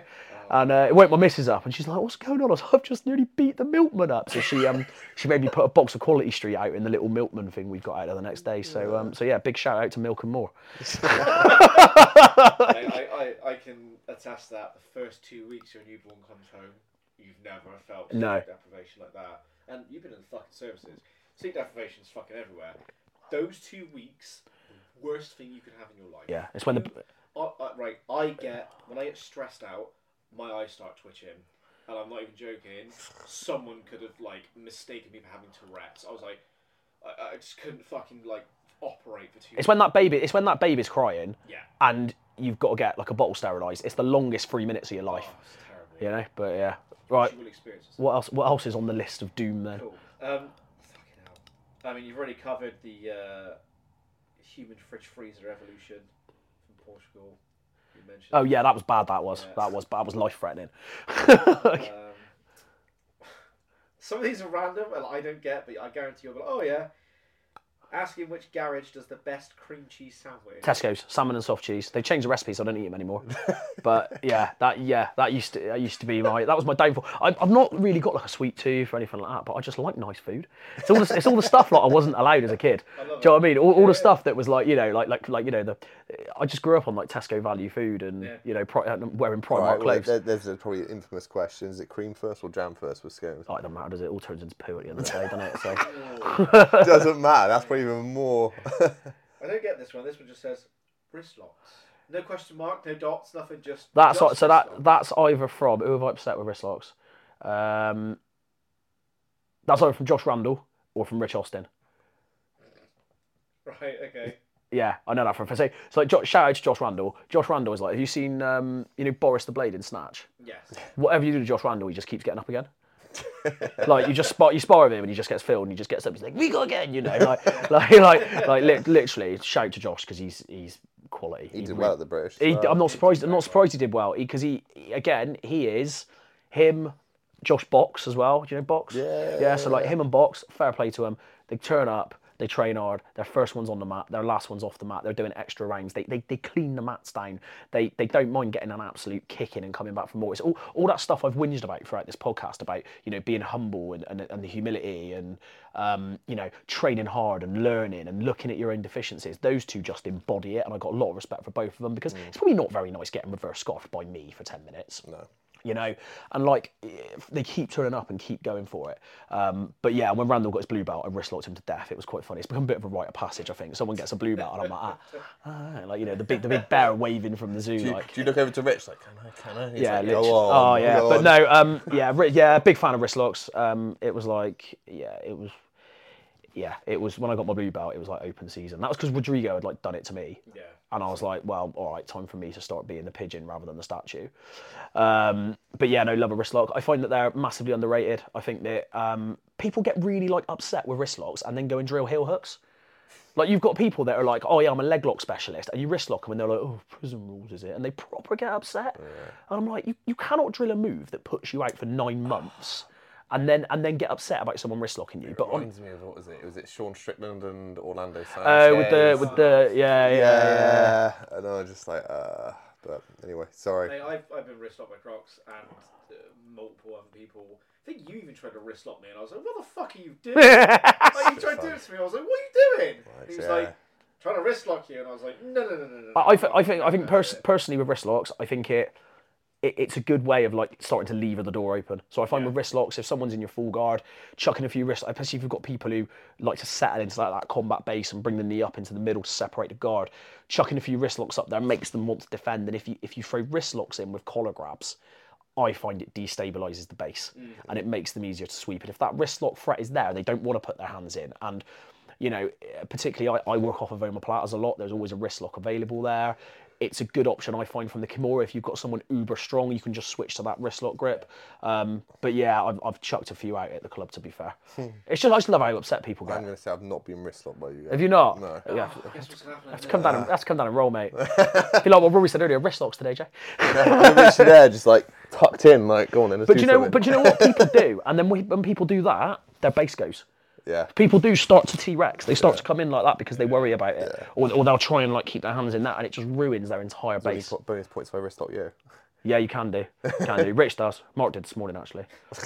So this is like a bit of a, a double. Well, this is someone taking the piss and then adding a question at the end. So yeah, do, do as you wish. Um, how do you get so sweaty within seconds of rolling? Uh, oh, and stripes on belts. That'll make him nibble. Yeah, stripes on belts, not a fan. Um, I don't know. Sweat, sweat wise, always been a sweater. Don't know. Literally, don't know. Within five minutes of training, I'm like, ah, psh, Mate, I'm the same. always the same. There's other people like it as well. Um, I don't know. No idea. It just is what it is. Um, just happens. I like to think it's me working hard all the time, but there's no correlation to it. It's just whenever I start doing fizz. Um, and then that's well, top teacher tip: don't wear a blue shirt. Yeah. Yeah, see. Um, but then in terms of like stripes on belts, not a fan for what I said earlier. I think that stripes on belts is very closely linked to attendance. And I think attendance, it's like the old journey to the dark side, isn't it? Fear leads to hate, hate leads to anger. I think like stripes leads to attendance, attendance leads to random belts being given out, random belts being given out leads to you walking into another gym and looking like an idiot. Mm. And I think for me, if you need a bit of tape on your belt to keep you interested, potentially you're in the wrong martial art. You know, it's different in sports. Like, like so, I know with karate is that they do the mons in between.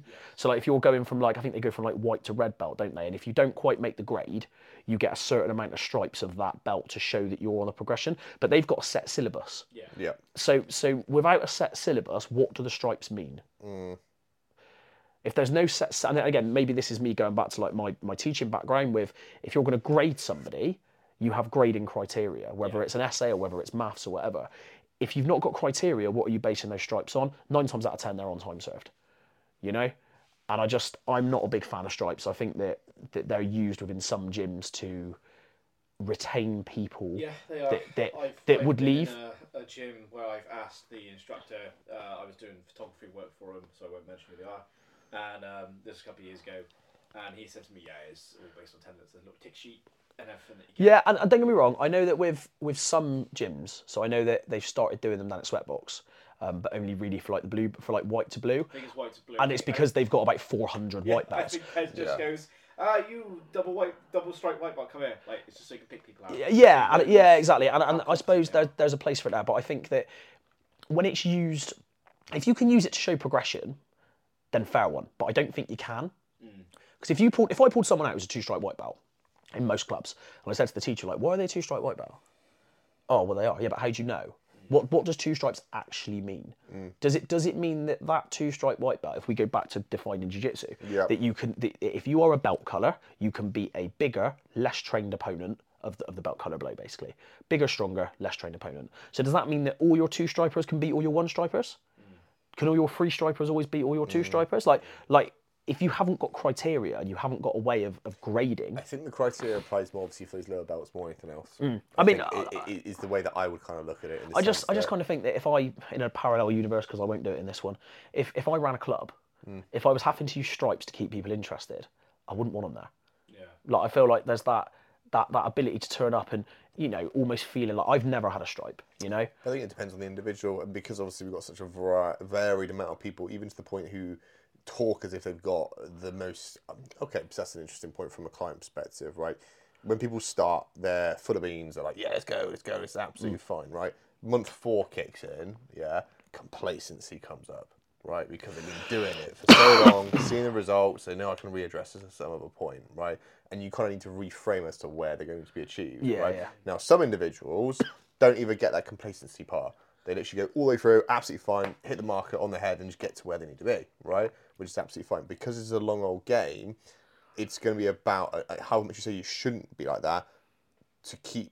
The, if, it, if there was someone who has great potential, Yeah. but unfortunately their mindset's not wired in the same way, Yeah. you're going to need some sort of incentive to keep them going. Yeah, I which kinda get that. it's, a, it's a shame. It shouldn't be like that, but I don't I don't like I just don't like the attendance based thing. Like fair play, Rich gives them out to white and blue belts if they can score on him. so like there's literally two there's two kiddies walking around a gym, or there was because one guy got his purple belt. There was like two blue belts walking around a gym. Um, Jack Smith, who's very good. Um, Jack and uh, it was Randall actually walking around with stripes because they've got a score on Rich, you know. And it's like and that I like that because people look like bloody hell, did you score on the boss, you know? Um, I like that. Yeah, That's I a- like- I like- That's a great deal. Yeah. I like that's, that. that's humility. It's humility. It's humility, but it's also it's also you've got an instructor there because another pet hate of mine is instructors who don't roll and who won't roll with visit with visiting students. I, I've gone to gyms before. I've been to grapple forms. Do you want to roll, mate? Oh no. Why not? Oh well, you know, I don't know you. Blah, blah, blah. It's like, what do you think I'm gonna do? Walk in and like, you know, f- flying flying scissors your legs or whatever. Do you know? Do you know what I Say mean? Flying triangle. I'd Yeah, like- I'd yeah, love to exactly. see that. Yeah, exactly. Be like the end of the world, wouldn't it? Uh, like, yeah, but like, I just, a yeah, I, I just, I, I just, I don't know. I just, I, I'm not a big fan of it, and I think that when you've got like again that that method there, yeah, if you score on me, you get a stripe. That's someone who's got a very, very realistic appraisal of their ability. That they're going to slip up the odd time, and when they do, it's worthy of people going, look, I am human. Yeah. And you've got a teacher who doesn't roll Yeah. Yeah. you know, a instructor who doesn't doesn't roll, doesn't want to roll with their students, doesn't want to roll with visitors. It's like, well, what are you actually? If you haven't got an injury, you should be rolling. If you're not injured and you're not a million years old, you should be able to back up the belt you're wearing. Yeah, that's fair enough. I think I listened to um, Charles and Owen's uh, podcast the other day with Mauricio. and, uh, they were asking him, "Do you still roll?" He's like, "Yeah, but with people of my age." Yeah, yeah, So, yeah, You know, I'm I'm knocking on sixty six. Like, yeah. Or with people you if can someone actually, injures me, I'm not gonna be happy. yeah, with people you can trust in it. But yeah, So we'll move off of the old Instagram questions, but we do have the question from the previous guest. Oh, we'll wait Oh. for that. We'll, we'll sign off with that one. We normally ask Do you wanna other go questions, but I think we've of covered we've covered them. covered Should be like- everything. yeah, no fair. So I think it's going to be the case of normally we ask about what is post post comp meal, Oh yeah. yeah. but I think you mentioned Burger King was in there. It was just like sort of No, that was just cause it, that's just because it was on the services. Like post comp, meal, I tell you what, I'm a, I've got some like basically. I think me and Rich are both plastic Italians. So my grandfather's Italian as well. Yeah. Um, so yeah, I'm, I'm, I'm a big pasta fan. So po- post comp, I'm, I'm smashing in a carbonara. Yeah. That's going to be the one, yeah. But no, my um, yeah, my grandfather's Italian and my nan speaks fluent Italian with a Bristolian accent. That's got to be her to be believed. Yeah, they met in Bristol. He came over after the war, so he um, he's still alive. He um, he has a tailor shop on Gloucester Road. Yeah. So yeah, 87 years old, goes to work six days a week. Um, my we- my wedding was basically a Tarcisio Panicia showroom of suits, of everyone sort of suited up. But yeah, I'm going over this summer because they're in Italy at the moment. But yeah, my my nan Bristolian accent, fluent Italian. It's Love it. unbelievable. But yeah, no. So I like, I like sort of like smashing in a good Italian after uh, after training. The other one we asked, After obviously, but I think we've had a lot of it so far, is unpopular jiu-jitsu opinion that you have. Oh yeah, I've got loads of un- un- unpopular opinions. I think the main one for me, I think in terms of unpopular, I think a lot of what I've said people would agree with, and I think if people get their ass in their hands about, oh, you know, I didn't like what what Croc said about about hard training and people like not not being humble, it's like, well, if the cap fits, mate, Mm. you know, you'll probably find people there. If people want to get aggy about what I've said there about not being able to take criticism and not being able to take coaching and not being able to take direct instruction, then you probably need to look at yourself. I think the only unpopular thing I've said is I don't think everyone should get a bar belt. Yeah. That's fair. my main unpopular unpopular one. I think if you think that doing a sport for lo- or doing a sport or an art or anything for long enough entitles you to something, there's no other sport or, or, or outside of martial arts that do that. If you play rugby for 40 years, you don't get to win a premiership. We get played for England either. Exactly. You know, you know, I've mentioned the sort of the military side of it. If you go and do X amount of years in the military, you don't just get handed, you know, a commando beret or a para or a para reg beret. You don't, you know. So and yet it's weird that in jiu-jitsu people sort of idolize black belts, but expect to be able to get to that level without putting the hard work in just by turning up twice a week for, for ten years. I find that very strange. And actually, what what meaning does it have then? Hmm. I know for a fact that if and when I promote, because it's an if for me. If and when I promote, um, I know that it will only have been done when Pedro, Rich are happy that that's something they want to put their name to. Yeah. And I'm not going to go out there and look like an absolute idiot. Yeah. Makes sense. Makes By sense. part of their own teaching, isn't it? So, Yeah. One question that was passed on and we've actually now kept in as a main question, uh, which we think is very, very valuable. We didn't want to tell you this before. Yeah, go on. What failure do you cherish the most? That's quite a good one. That. I've learned more more from failure. I think for me, it was getting absolutely battered at the first army comp I went to. Yeah. Yeah. Um, and just losing and walking away with literally default bronze. You know, um, that's quite hard to take for me. But it's actually, do you know what? And again, full disclosure, it's on my Instagram. There's a picture of I think a default bronze with default silver on my Instagram. Literally, the prep I did leading up to it was the best comp prep I'd ever done. Really? Turned up, got filled in. But actually, the product of that was almost not immaterial, but because I'd done everything else in the build up to it, I was like, do you know what? I can take that from it. And from this, I've learned that actually maybe I'm not as good as I think I am. There is mm-hmm. another level. It showed me a little glimpse into what elite looks like. Yeah. You know, it's like when you see people like, I saw a bloke yesterday chiming in on Gordon Ryan's Instagram saying he reckons he could fill him in. It's like, are you, are you joking, mate? Do you know what I mean? Like, you can dislike the bloke, but respect his skills, you know? And, and, and like when people were giving, like, you know, chiming in on Felipe Pena, being like, oh, yeah, you're this, you're that. It's like that bloke could wipe the floor Yeah. with everyone in your club.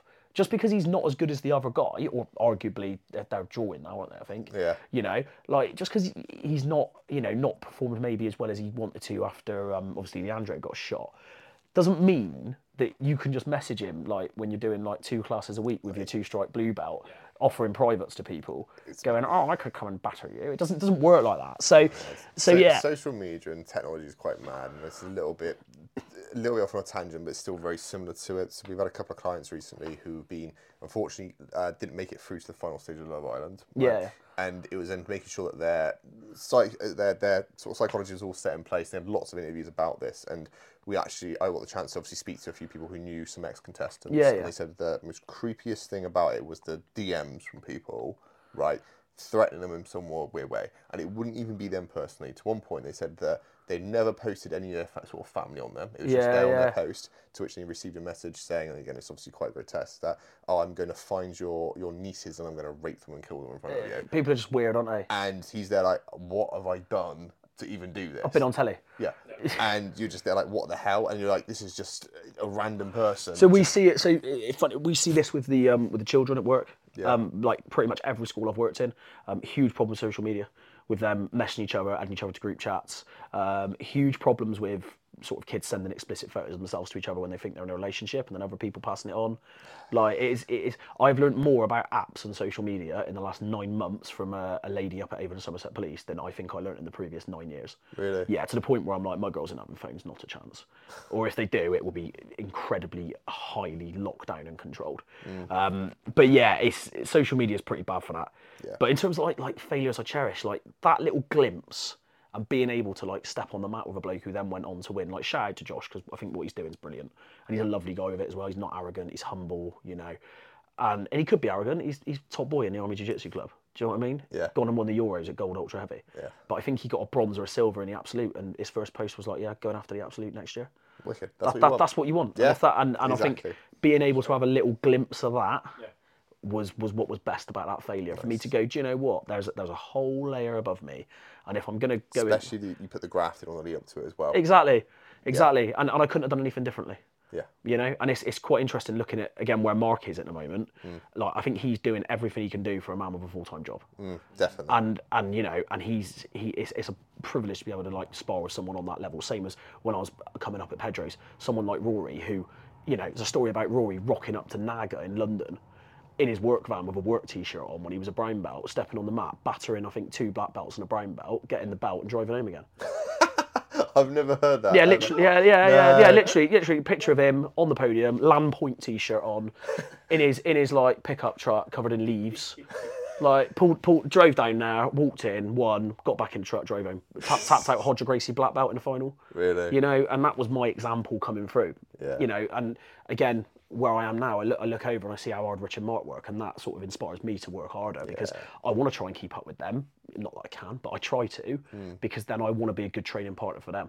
I'd never turn around and be like, oh, I don't, I don't want to do that. you know? I've got one more question actually. I'm on intrigued. Obviously, for, for you, you balance a lot: kids, family, jobs, Mm. Yeah. plural. There will be people out there listening to this right now who go, "I've just got too much on." How how what do you feel like is the key ingredient or the key sort of structure to keep you consistent with your training? So I, I can't remember who. It was a podcast I listened to a few years ago. I cannot remember who it was. It wasn't Tex Johnson. It was some one some uh, jiu-jitsu guy from sort of mid-America. He was quite big. It might have been Josh Hinger. I can't remember. Um, but this podcast came out, and he said basically, time is a, is a currency, and it's it's one of those things like, do I want to be able to do I don't know yoga and do a full lotus? Well, if the answer is yes, then I need to work out how much of my time I'm going to spend to be able to do that. You know, it's like the the example I gave you earlier on about when I sparred with Grant Grant Ogborn, um, MMA fighter at our place. We ended up up against sort of like the cage wall, and it suddenly dawned on me I know nothing about cage wrestling, absolutely nothing. I didn't know what to do, I didn't know where I was, and I was like, I've kind of got Mank, but I'm kind of up against the cage. So do I need to pull him away? And as I tried to do that, he scrambled out. Yeah. But in my head, I was like, I'd like to know how to do that, but I don't need to know how to do it. So therefore, I'm not going to spend Time. the time currency. So I think the two ways that I balance everything is firstly, I've got a week planner. So I've got um, my missus buys me one for my Christmas stocking every year, Yep. and it's literally fif- 52 pages, week on a page, Sunday to Sunday to to, um, to S- Saturday, and everything goes on there from when the cat needs his worming tablet, Yeah. all the way through to where I am and all the rest of it. And it's good for her because she can Like my go. digital camera. Yeah, it- it's, and and it's, it's it's good for her because she can go. said that, I'm gonna have to show people. Like, Oh, don't. There, there'll be names on there and stuff. Yeah, G- Uh, GDP, GDPR, mate. That's it. Sorry. My Yeah, bad. so, like- basically, my so- calendar was empty and I had a J's in, and now I can't fucking see anything. But this is what I mean. So, so for me, I, I plan everything out, and it's also like I have a two-way with my missus as well. Like I'll sort of just say to her, look, you know, what are you doing on Monday night? And she'll be like, well, I want to go to the gym and do this. Okay, not a problem. We'll have a couple of nights a week where so. Our schedules changed recently, um, where Rich is now doing a class on a Wednesday night. I've said, look, I can't make it, mate. You know, that's the time I have with the family Yep. and with sort of other things I do. So I just think really writing it down and mapping it out, because otherwise your head will explode. Yeah. you know, and being reasonable, being able to say no. Like that's quite a big skill that Mm. Yes, I've got is being able to say no. Like where I've had people in the past say to me, you know, would you better do privates? No. Why not? I ain't got time. Yeah. I'll kick around for 10 minutes after open mat though, or, or take some time to one side and show you what you want to do. But in terms of doing regular privates, it's one of the reasons why I don't do tutoring. Because I haven't got time to be able to fit tutoring in. Yeah. And again, is the juice worth the squeeze? If I'm going to get 50 quid an hour from tutoring someone for their G- um, G- GCSE or A level history, fine. But that hour is then coming out of my training allocation, and would I rather train? Yeah. So that's how that's how I do it. I do you know- I do balance a lot. It's a very interesting point from a business point of view. People obviously get concerned about putting their pricing up for things. Yeah. And I'm saying, look, would you rather work with 100 people at £10 right, Yeah, yeah. to get that £1,000, or would you rather work with two people at £500 and you can give even more time to those two individuals? And you'll probably get better results. Yeah, hundred percent. You'll pay more attention. Only obviously reservation is obviously if you're going to go up with a higher mark is that you can provide the service. To Yeah, definitely. Like like with my week, I do four jiu-jitsu classes. Um, I do two strength sessions, so not condition. I just do strength, so I just do two days of compound. Yep. Um, and I do a conditioning day, so that will either be that's usually an early morning run. Yep. So that's where I'll get out of bed five a.m. I'll go and smash four miles out, and that's before my missus and the girls are even out of bed. So I've done my fizz before they're out of bed, so that's had no impact on my family impact. life whatsoever. You know, it's just I've sacrificed an hour of sleep, and that's something else I've got better at is sleep hygiene and making sure I'm getting eight hours. nice, good. Because I noticed I was getting eight hours sleep and being knackered. I'm still surprised this day that people who can do late night training sessions, right, to then getting up at the first thing early morning. Oh, I've got no issue with that. I can just go. My head hits the pillow and I'm gone. I can't. I'm absolutely bad. by Yeah, it, she and I'm hates. just She like, yeah, she hates it. She's like that. She'll sit in bed and read a book, and I literally get in bed, put my head on the pillow. I can't zone out enough. That's my problem. Like that, that even that travel trip up back there. By the time I've come in the house, I'm still what about 30 minutes before I'm going to settle. Yeah, now I'm but- I'm quite good at just being able to get in bed and go to sleep. Man. So yeah. Right, I think the last question from Paddy. Have you got it off your phone? So I'll just quickly read Okay, it. Give me two seconds. Sorry, we got a fucking message on the old Instagram. Uh, yeah, so from Paddy is What would your dream combat sports matchup to watch be? And this includes which rules and which promotion. It could be God. Right, it's Pride. It's got to be Pride, hasn't it? Right, everything. It's got to be Pride. And is this is this across like any? Yeah. So I, Any I, rule I can set, I can any time travel it. Prime Fedor. Yeah. All right. I'd like to see Prime Fedor versus Prime Jon Jones Oh. in Pride. Is this Pride- Jon, Jo- Jon Jones at heavyweight we talking about Jon about? Jones at heavyweight, Yeah. Fedor, Fedor at heavyweight. Jon, Jon Jones idea. I would say ideally off of the party powder, but he seems to fight better when he's on it. So, do you know what I mean? Like, you know, I yeah, I'd like I'd like to see that. I What do you think the outcome will be? Or did you just sit there as a as a, I as think Jon fan? Jones would soccer kick him to death. If I'm honest with you, I think it. I think it at like three o'clock in the morning on like you know Cor- Corn Street outside the kebab shop. You know.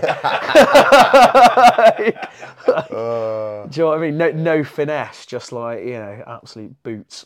Something it's something about that guy which is absolutely just insane. I think it's I think it's, again it was a uh, little reel breaking down that oblique kick and like watching, Yeah, like, it's- people hyper and the thing is you don't see it normally and it's just like not prison rules that type of stuff. But, But it's, it's, but just it's, go to it's straight essentially away. a striking heel hook yeah or a striking knee bar.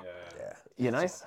Vile in the slightest. But anyway, dude, um, any any final questions for me? Any other questions No, that's it, mate. It's been, been a pleasure to be on, mate. We've covered, covered a lot of ground, like. Yeah, we have. It's been a It's wicked nice just podcast. come in here and least. gob off for an hour, a couple of hours, you know. It's all good. Bring Pretty good. Pretty much it. Um, do you want to give shout outs obviously to clubs and that type of stuff and everything? Uh, yeah, so obviously shout out to um, sort of Pedro Bessa affiliates, um, everyone who started at Merton Road and sort of uh, drifted out and formed their own clubs. I think we've got a really strong sort of lineage in Bristol with, with high standards, and I think actually like keeping those standards going and um, maintaining those principles is something that everyone's really good at. So um, yeah, shout out to you. You've got uh, Rory at the bank, you've got Darren up at the way, uh, somebody who's still up there. He drops in the bank as well.